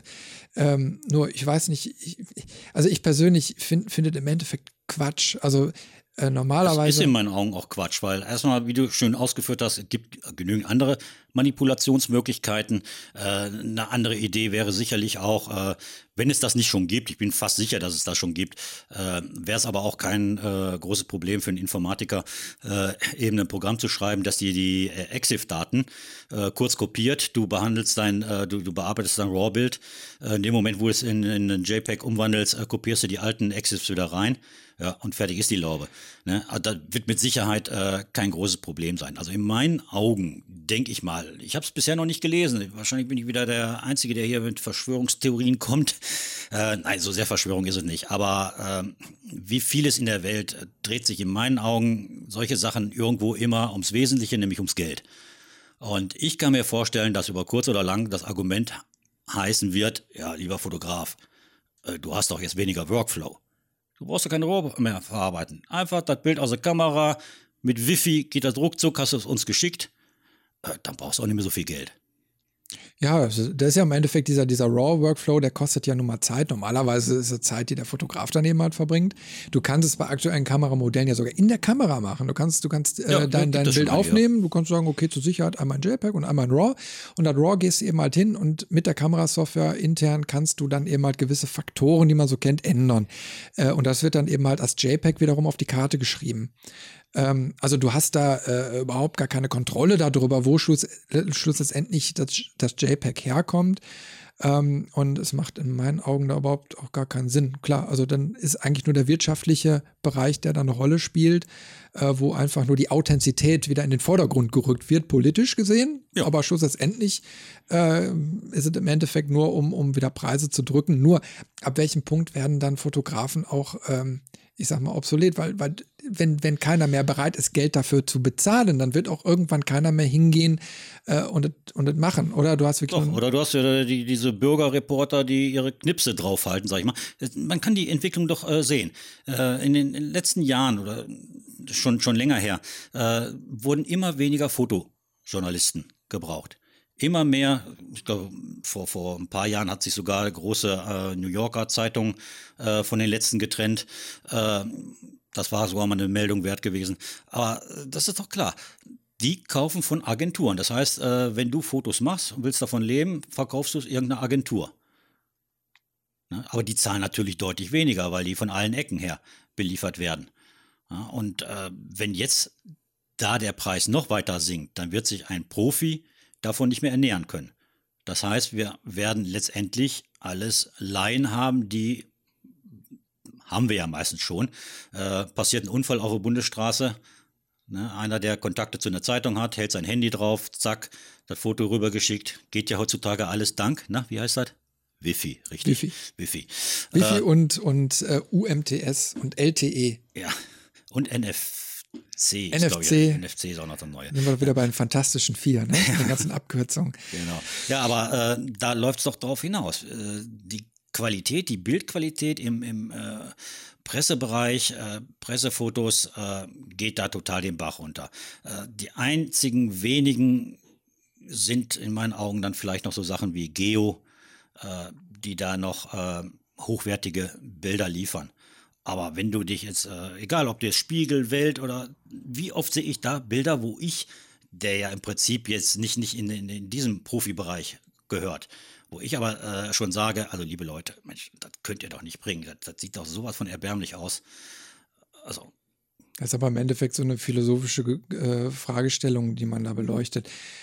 Damals das philosophisch hast du, es stirbt ein Berufszweig aus. Ja, ne? du hast auf der einen Seite eben halt diesen alten Berufszweig, ne? Also den Fotojournalisten, der sich eben halt auf Fotografie, ich sag mal, konzentriert hat. So, und heutzutage ist es ja eben halt so, dass du als eine Person im Endeffekt viele Bereiche abdecken musst. Du musst fotografieren können, du musst filmen können, du musst schreiben können, du musst das Ganze auch noch managen können. Du führst Interviews und so weiter. Du machst auch Audioproduktion. Also wo du verschiedene Berufszweige hattest über die vergangenen Jahrzehnte, im Endeffekt kompaktiert sich das Ganze auf eine Person. Ja, dadurch hast du natürlich insofern das Problem, es kann auch nicht jeder. Es gibt viele Leute, die können fantastisch fotografieren, die können aber nicht schreiben. Und es gibt viele Leute, die können schreiben, fantastisch, sind die besten Autoren, aber die können kein einziges vernünftiges Foto auf die Kette kriegen. Wie du schon sagtest, früher wurde das getrennt. früher wurde das getrennt, da haben sie dann eben halt auch mal Teams gefunden oder sie wurden vorgegeben und dann hat der eine eben halt fotografiert und wenn die sich gut verstanden haben, dann ist da eine wunderbare Reportage draus gekommen. Durch diese neue Preispolitik hast du natürlich dahingehend ein Problem, ja. Na, also wenn eben halt weniger gezahlt wird, dann schlussendlich hast du nur noch eine Person, die das komplette Material anliefern muss. So, und dann hast du entweder einen Pfiffigen, der kann das so richtig gut, der kann einfach alles. Oder du hast einen, der kann das eben halt nicht so gut, das heißt, die Qualität leidet darunter. So, die jetzt jahrzehntelang schon in diesem Berufszweig drin sind, die kannst du nicht mal eben in so ein neues Technikgewitter da so reinschmeißen. Na, überleg mal, wie viel Technologie du dir dann erstmal aneignen musst, auch das Wissen, um das zu beherrschen. Vor allen Dingen, es tut sich ja so viel. Eine junge Generation, die hat da weniger Probleme mit, die werden damit groß, die können das Internet mit aus dem FF bedienen, die haben ihr Smartphone, ihre Kameras, ihre Laptops und ja, alles läuft simultan. 15 Jahre später zählen die auch schon zu den Alten. Ne? Ja, also die Zeit ist auf jeden Fall schnelllebiger geworden, es wird alles verdichtet. Die Leute haben dann eben halt die Probleme überhaupt mit diesem wirtschaftlichen Gedanken mitzuhalten. Eigentlich müsste man sagen, entschleunigt mal alles, geht mal lieber wieder auf Qualität. Also Qualität ist eigentlich das A und O. Was bringt mir denn bitte schön der schönste Zeitungsartikel, wenn das, was drin steht, der absolute Mist ist? Und ich sag mal jetzt gerade, da muss ich leider ein bisschen auch mal energischer dran sein, gerade die ganze Sache mit Paris. So schlimm wie sie ist, aber wenn ich dann auch noch eine falsche Berichterstattung habe, das geht doch nun mal gar nicht. Nee, da hast du nicht. Wenn ich dann auf einmal die Tage später irgendwelche Sachen lese, die dann korrigiert werden, wo auf einmal rauskommt, ja, da wurde einfach der Presse falsches Bildmaterial zugespielt und das Bildmaterial wurde nicht kontrolliert und wurde einfach in die Welt rausposaunt. Wo auf einmal eine Frau, die damit überhaupt nichts zu tun hat, auf einmal das Haus nicht mehr verlassen kann in Marokko. Na? Oder irgendwo in den Medien behauptet wird, da hätte sich eine Frau in die Luft gesprengt, die sich aber überhaupt nicht in die Luft gesprengt hat. Was dann aber hinterher nur noch in kleinen Spalten auf Spiegel Online oder so kurz thematisiert und richtig gestellt wird. Das ist kein vernünftiger Journalismus. Da ist auch kein vernünftiger Bildjournalismus. Da haben im Endeffekt alle Instanzen versagt. Ja, so, und Kontrolle ist ja auch zu teuer. Ne? Und da darf man sich auch als Medium heutzutage nicht drüber wundern, wenn mir die Abonnenten wegrennen. Wenn ich einfach keine vernünftigen Storys mehr geliefert bekomme. Geo ist für mich dann ein sehr, sehr gutes Beispiel. Die machen sehr, sehr viel. Also jetzt, ich sag mal, von der Breite her, die machen sehr, sehr viele Magazine, sehr viele Reportagen, aber die Qualität ist brachial gut. Guck dir das Bildmaterial an. Mein Gott, also wenn du da mal so eine Reportage aus dem Regenwald siehst, da fühlst du dich ja schon fast da reinversetzt. Und wenn du den lyrischen Text dazu liest, da geht dir das Herz auf. Sowas würde ich mir wieder mehr wünschen. Einfach Qualität und nicht Quantität. Aber gerade bei der Geo, da muss ich ganz ehrlich sagen, da gehe ich manchmal freiwillig schon fast zum Arzt, weil der hat die ganzen Geos da liegen, ne, um da drin zu blättern. Da sind schon wirklich sehr, sehr gute Bilder. Und gerade ich, der ja gerne so auch Landschaften betrachtet und natürlich auch selber fotografiert. Wenn du dir da die Bilder anguckst, da sagst du dir auch, das ist schon wirklich sauber gearbeitet. Klar, sind natürlich, muss man auch mal ganz klar sagen, die sind natürlich an Orten, wo natürlich sensationelle Locations sind. Klar, wenn ich auf Island bin und habe da mit tiefstehender Sonne einen Wasserfall, ist natürlich spektakulär, als wenn ich jetzt hier bei uns gegenüber Ruhrort am Rheinufer stehe. Es ist klar, es ist halt was anderes. Aber das heißt nicht, dass ich nicht dort auch vernünftige und aussagekräftige Fotos mache. Schau es dir einfach auf den Fotowalks an. Allein schon auf denen, die wir jetzt gemacht haben, wie viele tolle Fotos an den Locations rausgekommen sind, obwohl das so Alltagslocations sind, wo du jeden Tag dran vorbeiläufst. Und da gibt es dann eben halt Fotografen darunter, die machen da fantastische Motive. Ja. So, und das sind Hobbyfotografen, die auch nicht immer die professionellste Ausrüstung haben, die aber manchmal Inhalte abliefern, wo du sagst, ja, ein Berufsfotograf oder so kann das nicht oder sieht das nicht. Dann stelle ich mir schon die Frage, ob dann solche Leute dann eben halt noch eine Existenzberechtigung haben, obwohl sich das jetzt natürlich auch hart anhört. Aber die Konkurrenz ist nochmal sehr, sehr stark geworden und dann sollte man wenigstens alles wirklich im Griff haben. Ja. Das Gute ist ja, dass wir auch viel im Bereich Hobbyfotografie unterwegs sind, dass wir eben hier unsere Sachen auch mit den Fotowalks machen. Und das macht Spaß. Genau. Muss man ja auch mal sagen. Das machen wir stehen halt nicht gerne unter diesem Druck, sondern können das eben ja auch just for fun machen und können uns da eben auch drum bemühen und drüber reden, wie man vernünftige Bilder macht, was eine vernünftige Bildgestaltung ist. Natürlich auch das Technische drumherum, wie wir ja heute mal ein bisschen, wir waren, glaube ich, ein bisschen techniklastig. Ja, heute, aber ist ja okay. Wir haben ja gesagt, wir wollen den PhotoWalker und so überhaupt auch offener für Technik gestalten, weil es doch sehr, sehr viele Leute interessiert. Mhm. Und warum nicht? Wir können ja drüber reden. Ja. Na, und das Schöne ist ja so jetzt zu zweit ist es ja viel, viel angenehmer und schöner und ich glaube auch ein Gewinn für die ganzen Zuhörer, weil man da einfach einen ganz anderen Meinungsfluss dann so hinkriegt. Aber Bildgestaltung müssen wir auch noch stärker thematisieren. Ja, werden wir ja auch. Ne? Da haben wir ja auch schon gesagt, wir werden ein breites Themenspektrum fürs nächste Jahr spannen. Da werden wir auf jeden Fall noch so einiges vorbereiten. Wir haben ja auch schon ein gutes Fundament, auf das wir zugreifen können. Du hast ja auch sehr, sehr viel dich in der letzten Zeit mit deinen Motiven befasst. Und ich denke mal, da wirst du auch einiges zu erzählen können. Ja, das denke ich mal. Erzählen, ein bisschen was schreiben. Schauen wir mal, was noch alles kommt. Ja, also ihr könnt alle gespannt sein. Wir werden auf jeden Fall noch richtig Gas geben. Und wichtig ist jetzt erstmal das nächstliegende, das ist der Photowalk am Vorabend des Nikolaus, am 5.12. Genau, ja, einige Termine stehen ja jetzt noch an im Dezember. Und zwar fange ich jetzt einfach mal an, chronologisch. Also wir haben am 5.12. einen Photowalk in Berlin, das ist der mittlerweile 8. in Folge. Die Infos dazu kriegt ihr alle auf photowalker.de/Veranstaltungskalender.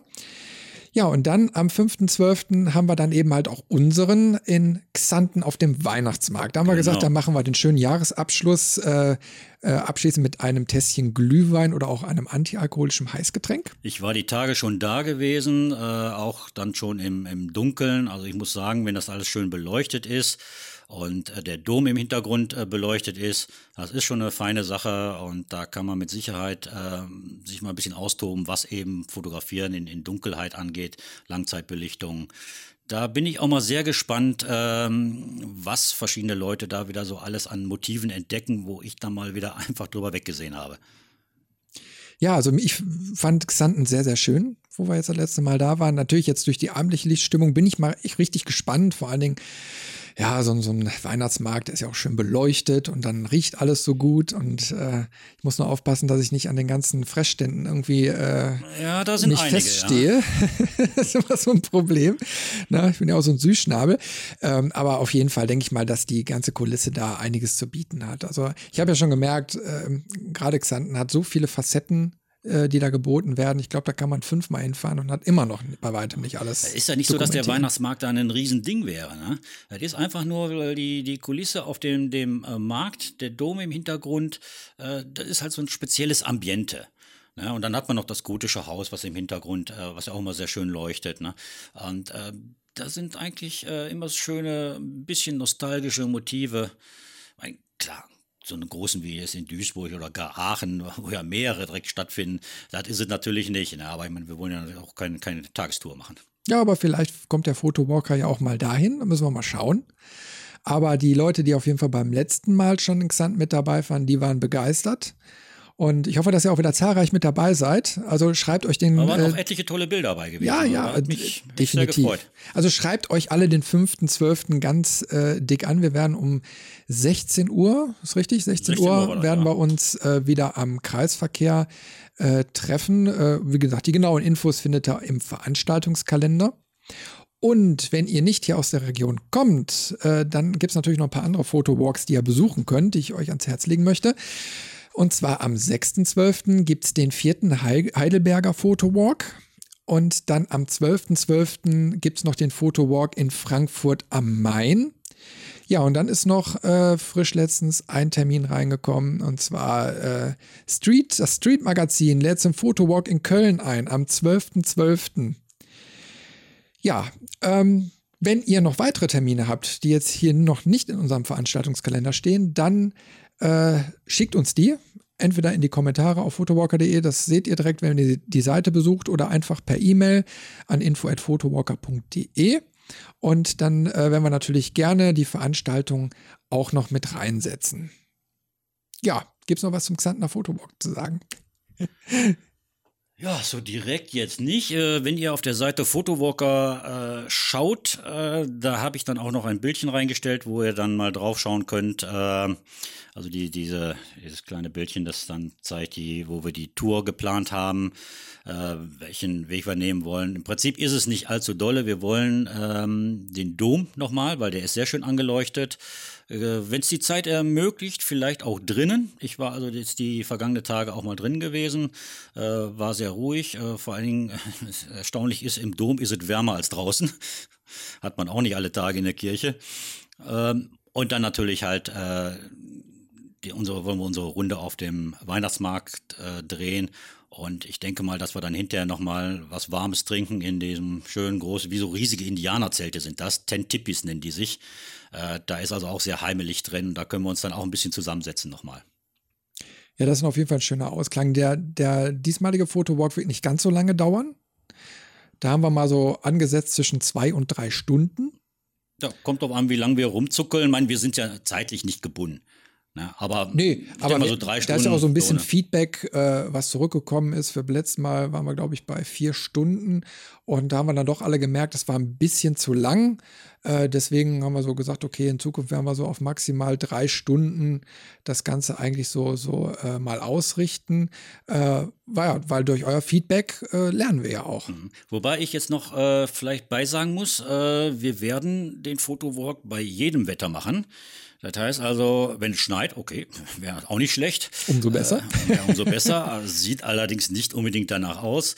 Aber auch wenn es regnet, dann werden wir versuchen, halt auch mal mit Regenwetter versuchen, gute und interessante Bilder zu machen. Da können durchaus mal äußerst ungewöhnliche Sachen entstehen. Einfach auch deswegen, weil sowas noch nicht so oft fotografiert wird, weil viele natürlich nur bei schönem Wetter oder bei angenehmem Wetter draußen sind. Wie gesagt, also bei jedem Wetter sind wir unterwegs, gegebenenfalls ein bisschen Schutz für die Kamera mitnehmen. Ja, außer bei Extremwetterlagen, wo wir dann eben halt eine Warnmeldung kriegen. Also Blizzard und Erdbeben, ja, dann nicht. Aber ansonsten dann nicht, das werden wir dann auch direkt veröffentlichen. Aber nur weil so ein bisschen schlechtes Wetter ist, davon lassen wir uns nicht, nein, lassen wir nicht abbringen. Da sind wir dann trotzdem unterwegs, da könnt ihr euch drauf verlassen. Und da findet ihr auf jeden Fall Verbündete, wenn ihr da auftaucht, dass wir mit euch durch den Regen laufen. Ja, an dieser Stelle auch nochmal ein kleiner Appell, wie in jeder Folge, dass ihr uns auch Gastbeiträge schicken könnt. Der Photowalker ist ja immer gerne auch dabei, dass er eure Geschichten erzählen möchte. Das heißt, wenn ihr fotografisch unterwegs seid, wenn ihr Photowalks durchführt oder wenn ihr einfach irgendwas Interessantes zu erzählen habt, tippt doch einfach mal was nieder und schickt es uns. Und mit ein bisschen Glück, dann kommt ihr auch auf photowalker.de, natürlich mit Namensnennung, ist selbstverständlich, auch die ganzen Fotos. Gerne würden wir auch mehr über andere Photowalks berichten. Wäre einfach schön, wenn ihr da einfach mal ein paar Fotos zukommen lässt, dann können wir auch ein bisschen was daraus bauen und das ganze Projekt kann weiter wachsen. Ja, jetzt sind wir schon fast am Ende angelangt. Jetzt haben wir noch ein kleines Ding. Ja? Und zwar haben wir noch einen interessanten Link-Tipp. Heute mal aus dem Bereich analog, und zwar The Sound of Film. Das müsst ihr euch einfach mal angucken. Da ist ein kleiner Film, der ist auf Vimeo.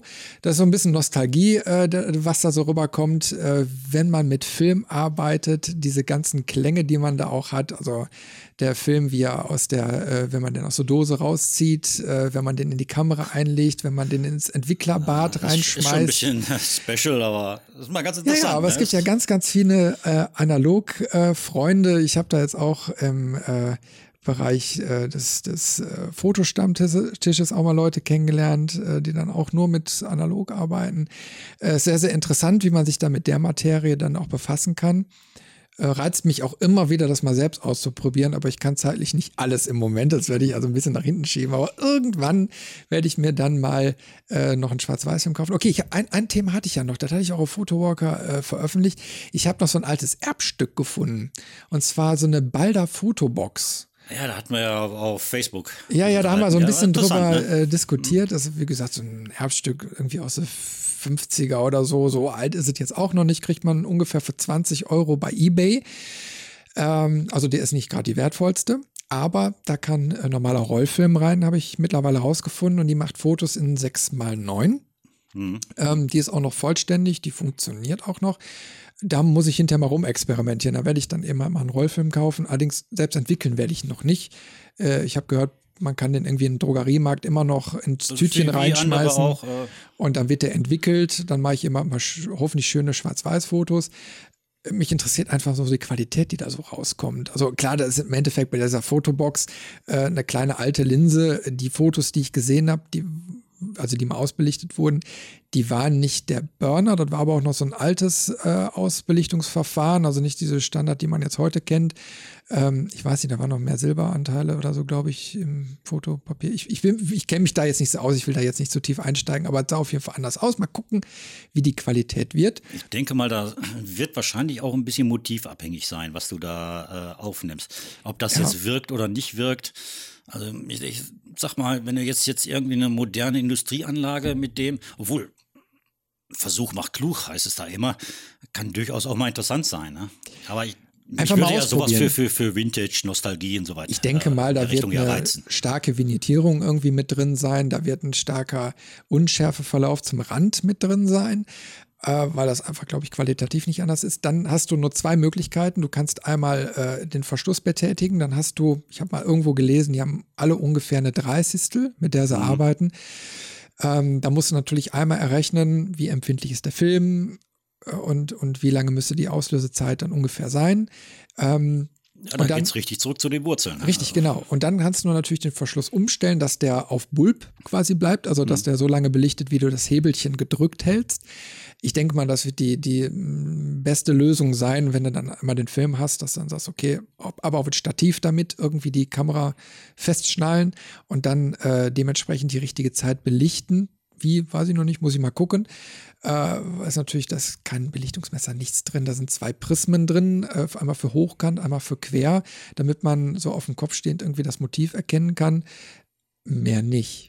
Das absolut ist also nicht. Sehr, sehr puristisch. Ja, aber ich bin da mal total gespannt, weil da liegt mir so ein bisschen was dran, das nochmal ins Leben zu rufen und mal schauen. Vielleicht ist das der Anfang von einer ganz neuen Experimentalgeschichte, weil ich habe ja auch mal so eine Yashica vor einiger Zeit in der Hand gehabt, so eine doppeläugige, so ähnlich wie eine Rolleiflex eben halt, so mit Lichtschachtsuche und so noch.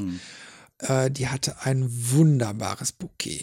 Die hat natürlich ein auch sehr scharfes Bild gemacht, aber wenn man da ein Porträt eben halt gemacht hat, und ich liebe es ja, Porträts zu schießen, die hat ein wunderbares Bouquet gezaubert. Und das hat mich schon sehr, sehr angesteckt. Ich kann mir vorstellen, dass diese alten Techniken durchaus was bringen. Was bringen zumindest im Bereich der künstlerischen Fotografie, weil ist ja heutzutage im Prinzip ja schon alles tot fotografiert. Und wir kennen ja, zu jedem Thema haben wir im Prinzip ja heutzutage schon Bilder im Kopf.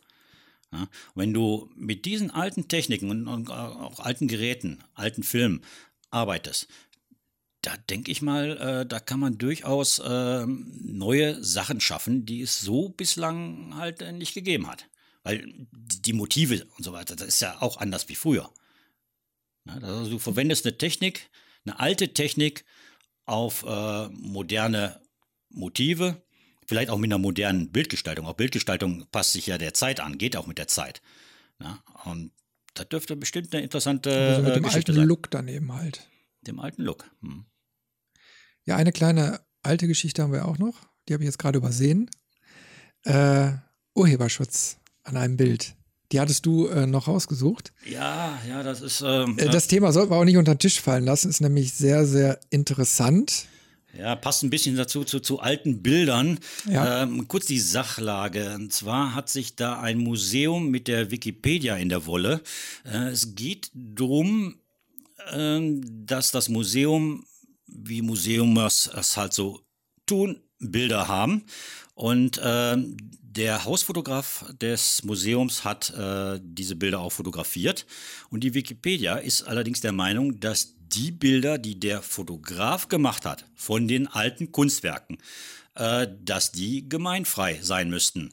Was mir jetzt im ersten Moment nicht einleuchtet. Das ist klar, dass das Bild des Künstlers, ich glaube, das war irgendwie was von ich sehe hier gerade, dass der Maler heißt Cäsar Willig, kannte ich auch noch nicht. Der hat allerdings den Wagner abgebildet, den kannte ich wiederum. Jedenfalls, den Herrn Willig hat das Zeitliche 1868 ereilt und ist somit natürlich das Bild oder die Rechte an dem Bild sind natürlich gemeinfrei, da er ja länger als 70 Jahre tot ist. So, aus welchen Gründen jetzt die Wikipedia der Meinung ist, das Urheberrecht an einem Foto, das davon gemacht wurde, von diesem Bild, wäre auch gemeinfrei. Das entzieht sich jetzt so ganz meiner Kenntnis und das hat das Museum wohl auch nicht eingesehen und deswegen gibt es da wohl jetzt einen Musterprozess drum.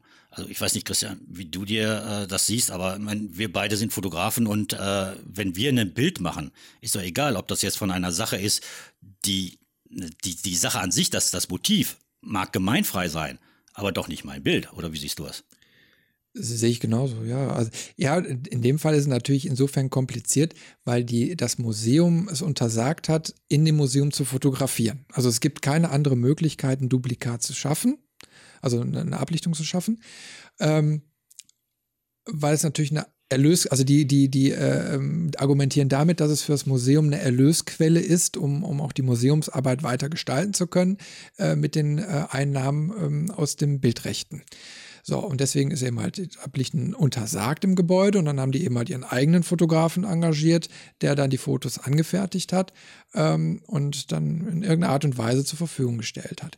So, und ich sag mal, die Rechtslage ist ja insofern ganz klar. Ich sag mal, der Urheber ist der Fotograf. Ja, so, und der hat seine Rechte an das Museum abgetreten. So, und jetzt ist da ja eigentlich das Gemälde in der Hinsicht ist ja sekundär. Es ist ja nur das Motiv. Also selbst wenn an dem Gemälde die Urheberrechte erloschen sind, dann hat der Fotograf erstmal kein Problem. Er darf so oder so fotografieren und braucht sich nicht mit Rechteinhabern auseinandersetzen, weil dann eben halt allgemein verfügbar ist. Aber er hat das Urheberrecht, kann damit entscheiden, was mit dem Bild passiert und hat die Nutzungsrechte ans Museum, wie auch immer, veräußert und so weiter. Das Museum sagt, okay, wir wollen in dem Fall, glaube ich, maximal bis zu 250 € pro Motiv für die externe Verwendung haben. Das sagen sie eben halt, ist daraus resultiert, weil sie die Arbeit des Museums weiter damit fördern wollen. Das ist einfach der Preis, den sie festgelegt haben. Bums, aus Ende. Insofern kann eigentlich keiner hingehen und sagen, ich nehme einfach dieses Bild, egal wie sie jetzt drangekommen sind, und veröffentliche das öffentlich, weil Wikipedia ja gar nicht in der Lage ist, die Lizenz anzugeben. Also nur der Fotograf, der Urheber kann sagen und wie er sein Foto lizenziert. Und das ist ja auch so, dass wenn einmal ein Fotograf sich entschieden hat, eine CC-Lizenz, also eine Creative Commons-Lizenz zu benutzen, dass dieses Bild im Nachhinein nicht mehr in eine andere Lizenzierungsform umgewandelt werden kann. Also wenn es einmal CC, frei für alle, wie auch immer, dann ist eine Änderung nicht mehr möglich. So. Also solange das dokumentiert ist, hat der Fotograf dann keine Chance mehr. Und natürlich kann auch kein Externer hingehen und sagen, ich nehme jetzt irgendwie das Bild von irgendeinem Fotografen, weil ich der Meinung bin, das abgelichtete Motiv wäre jetzt frei zugänglich und müsste der Allgemeinheit zur Verfügung gestellt werden und stellt das ins Netz. Wiederum vielleicht unter einer CC-Lizenz, weil bei Wikipedia ist ja eigentlich alles unter einer CC-Lizenz veröffentlicht. Das heißt, da wird Wikipedia meines Erachtens, obwohl das jetzt keine Rechtsberatung oder sonst wie, sondern einfach nur gesunder Menschenverstand, keine Möglichkeit haben. Es ist dann eben nur die Frage, wie die Diskussion weitergeht, ob Museen grundsätzlich verbieten dürfen, in den Räumlichkeiten dann zu fotografieren, obwohl da auch wieder das private Räumlichkeitsrecht... Du hast ja das Hausrecht, ja. Und das dürfte nicht angreifbar sein. Ich finde ja im Prinzip ja auch ganz lustig die Argumentation von Wikipedia, die ja sagen, es handelt sich jetzt hier um ein öffentliches Museum und die argumentieren eben mit dem Bildungs- und Forschungsauftrag einer öffentlichen Institution und leiten daraus eben das Recht ab, dass dieses Wissen und damit verbunden eben das Bildrecht halt gemeinfrei sein müsste. Und ich glaube, da sind die aber absolut auf dem Holzweg. Also ich würde mich arg wundern, obwohl also vor Gericht und auf hoher See hilft einem ja eh nur der liebe Gott. Ne, also man erlebt ja mitunter die erstaunlichsten Urteile, aber in dem Fall kann ich mir echt nicht vorstellen, dass da Wikipedia das Recht der freien Nutzung bekommen kann. Das kann ich mir nicht vorstellen. Kann ich mir auch nicht, aber man muss einfach mal schauen, wie da das jetzt entschieden wird. Meines Erachtens sollte man da einfach einen Kompromiss mal schließen und überlegen, okay, wie könnte man denn solche Motive, ohne das Museum zu schädigen, eventuell einer Öffentlichkeit zur Verfügung stellen? Das heißt, wenn das jetzt in so einer Online-Datenbank wäre und Wikipedia ist ja durchaus gut. Ja gut, aber dann kann man passiert sagen, letztendlich drauf, was das Museum dazu sagt. Dann könnte man sich vielleicht mal darauf einigen, zu sagen, okay, wir machen so eine Art Briefmarkenbild, damit man das zwar illustriert hat, aber in keiner Qualität, die irgendwie kommerziell verwendbar wäre. Ist ein Vorschlag. Also ja, könnte ich mir so vorstellen. Beruht alles auf dem Mitspielen des Museums und einer Einwilligung des Museums. Wenn die natürlich sagen, okay, pass mal auf, wir wollen auch die Leute zwecks Bildungsauftrag ins Museum kriegen, um auch die ganzen Umstände um das Bild herum zu erklären. Ja, dann ist es eben halt so. Ich sag mal, alle Sachen, man kann nicht einfach sagen, ich nehme mir jetzt einfach das Recht heraus. Ja, das war ja auch der Punkt für mich, wo ich gesagt habe, das setzen wir auch mal mit auf die Liste hier, weil für mich zeigt das irgendwo auch ein bisschen die Einstellung heutzutage, die Leute zu Bildrechten haben.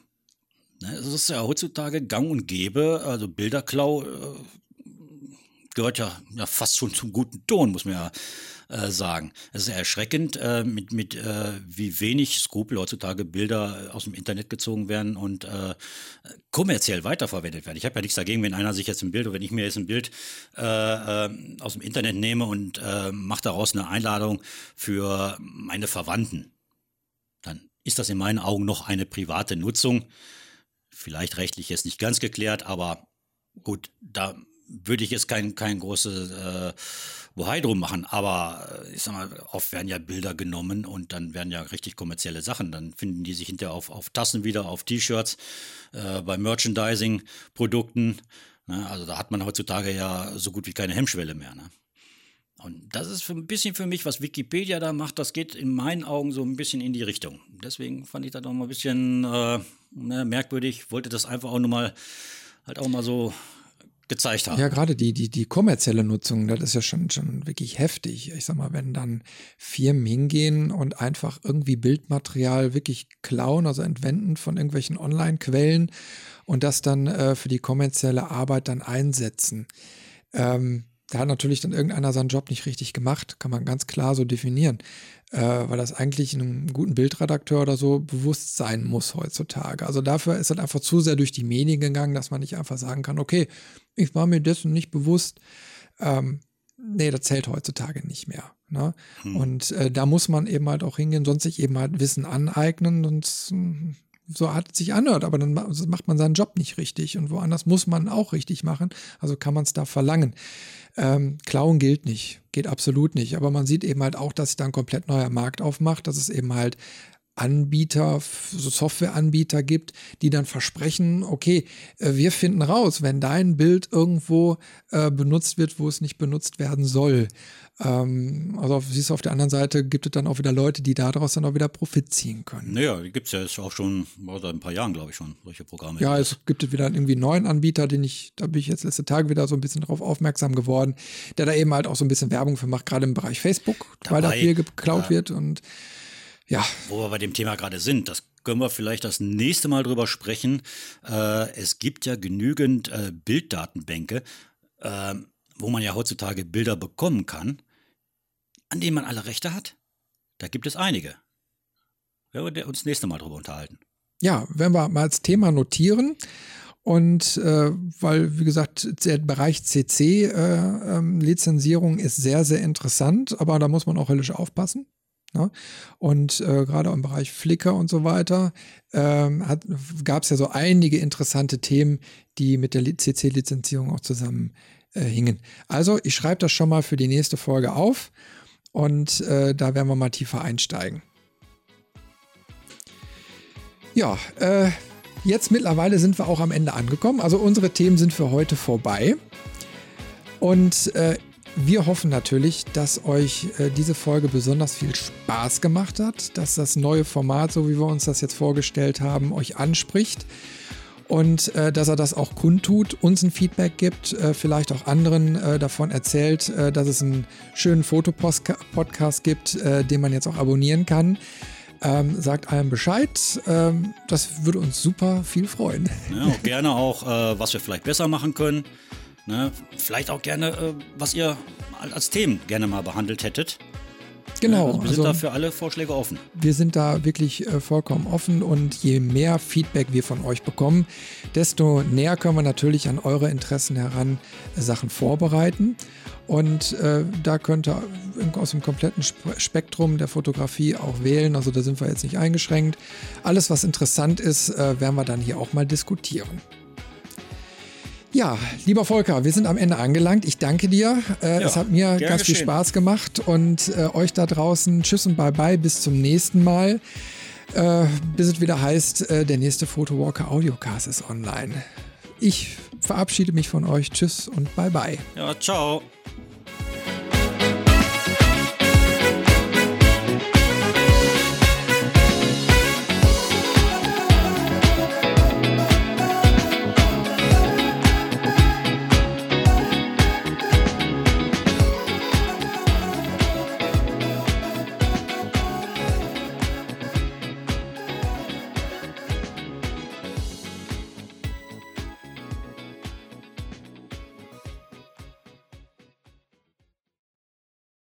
Der PhotoWalker Audiocast wurde Ihnen präsentiert von www.ct.com.de.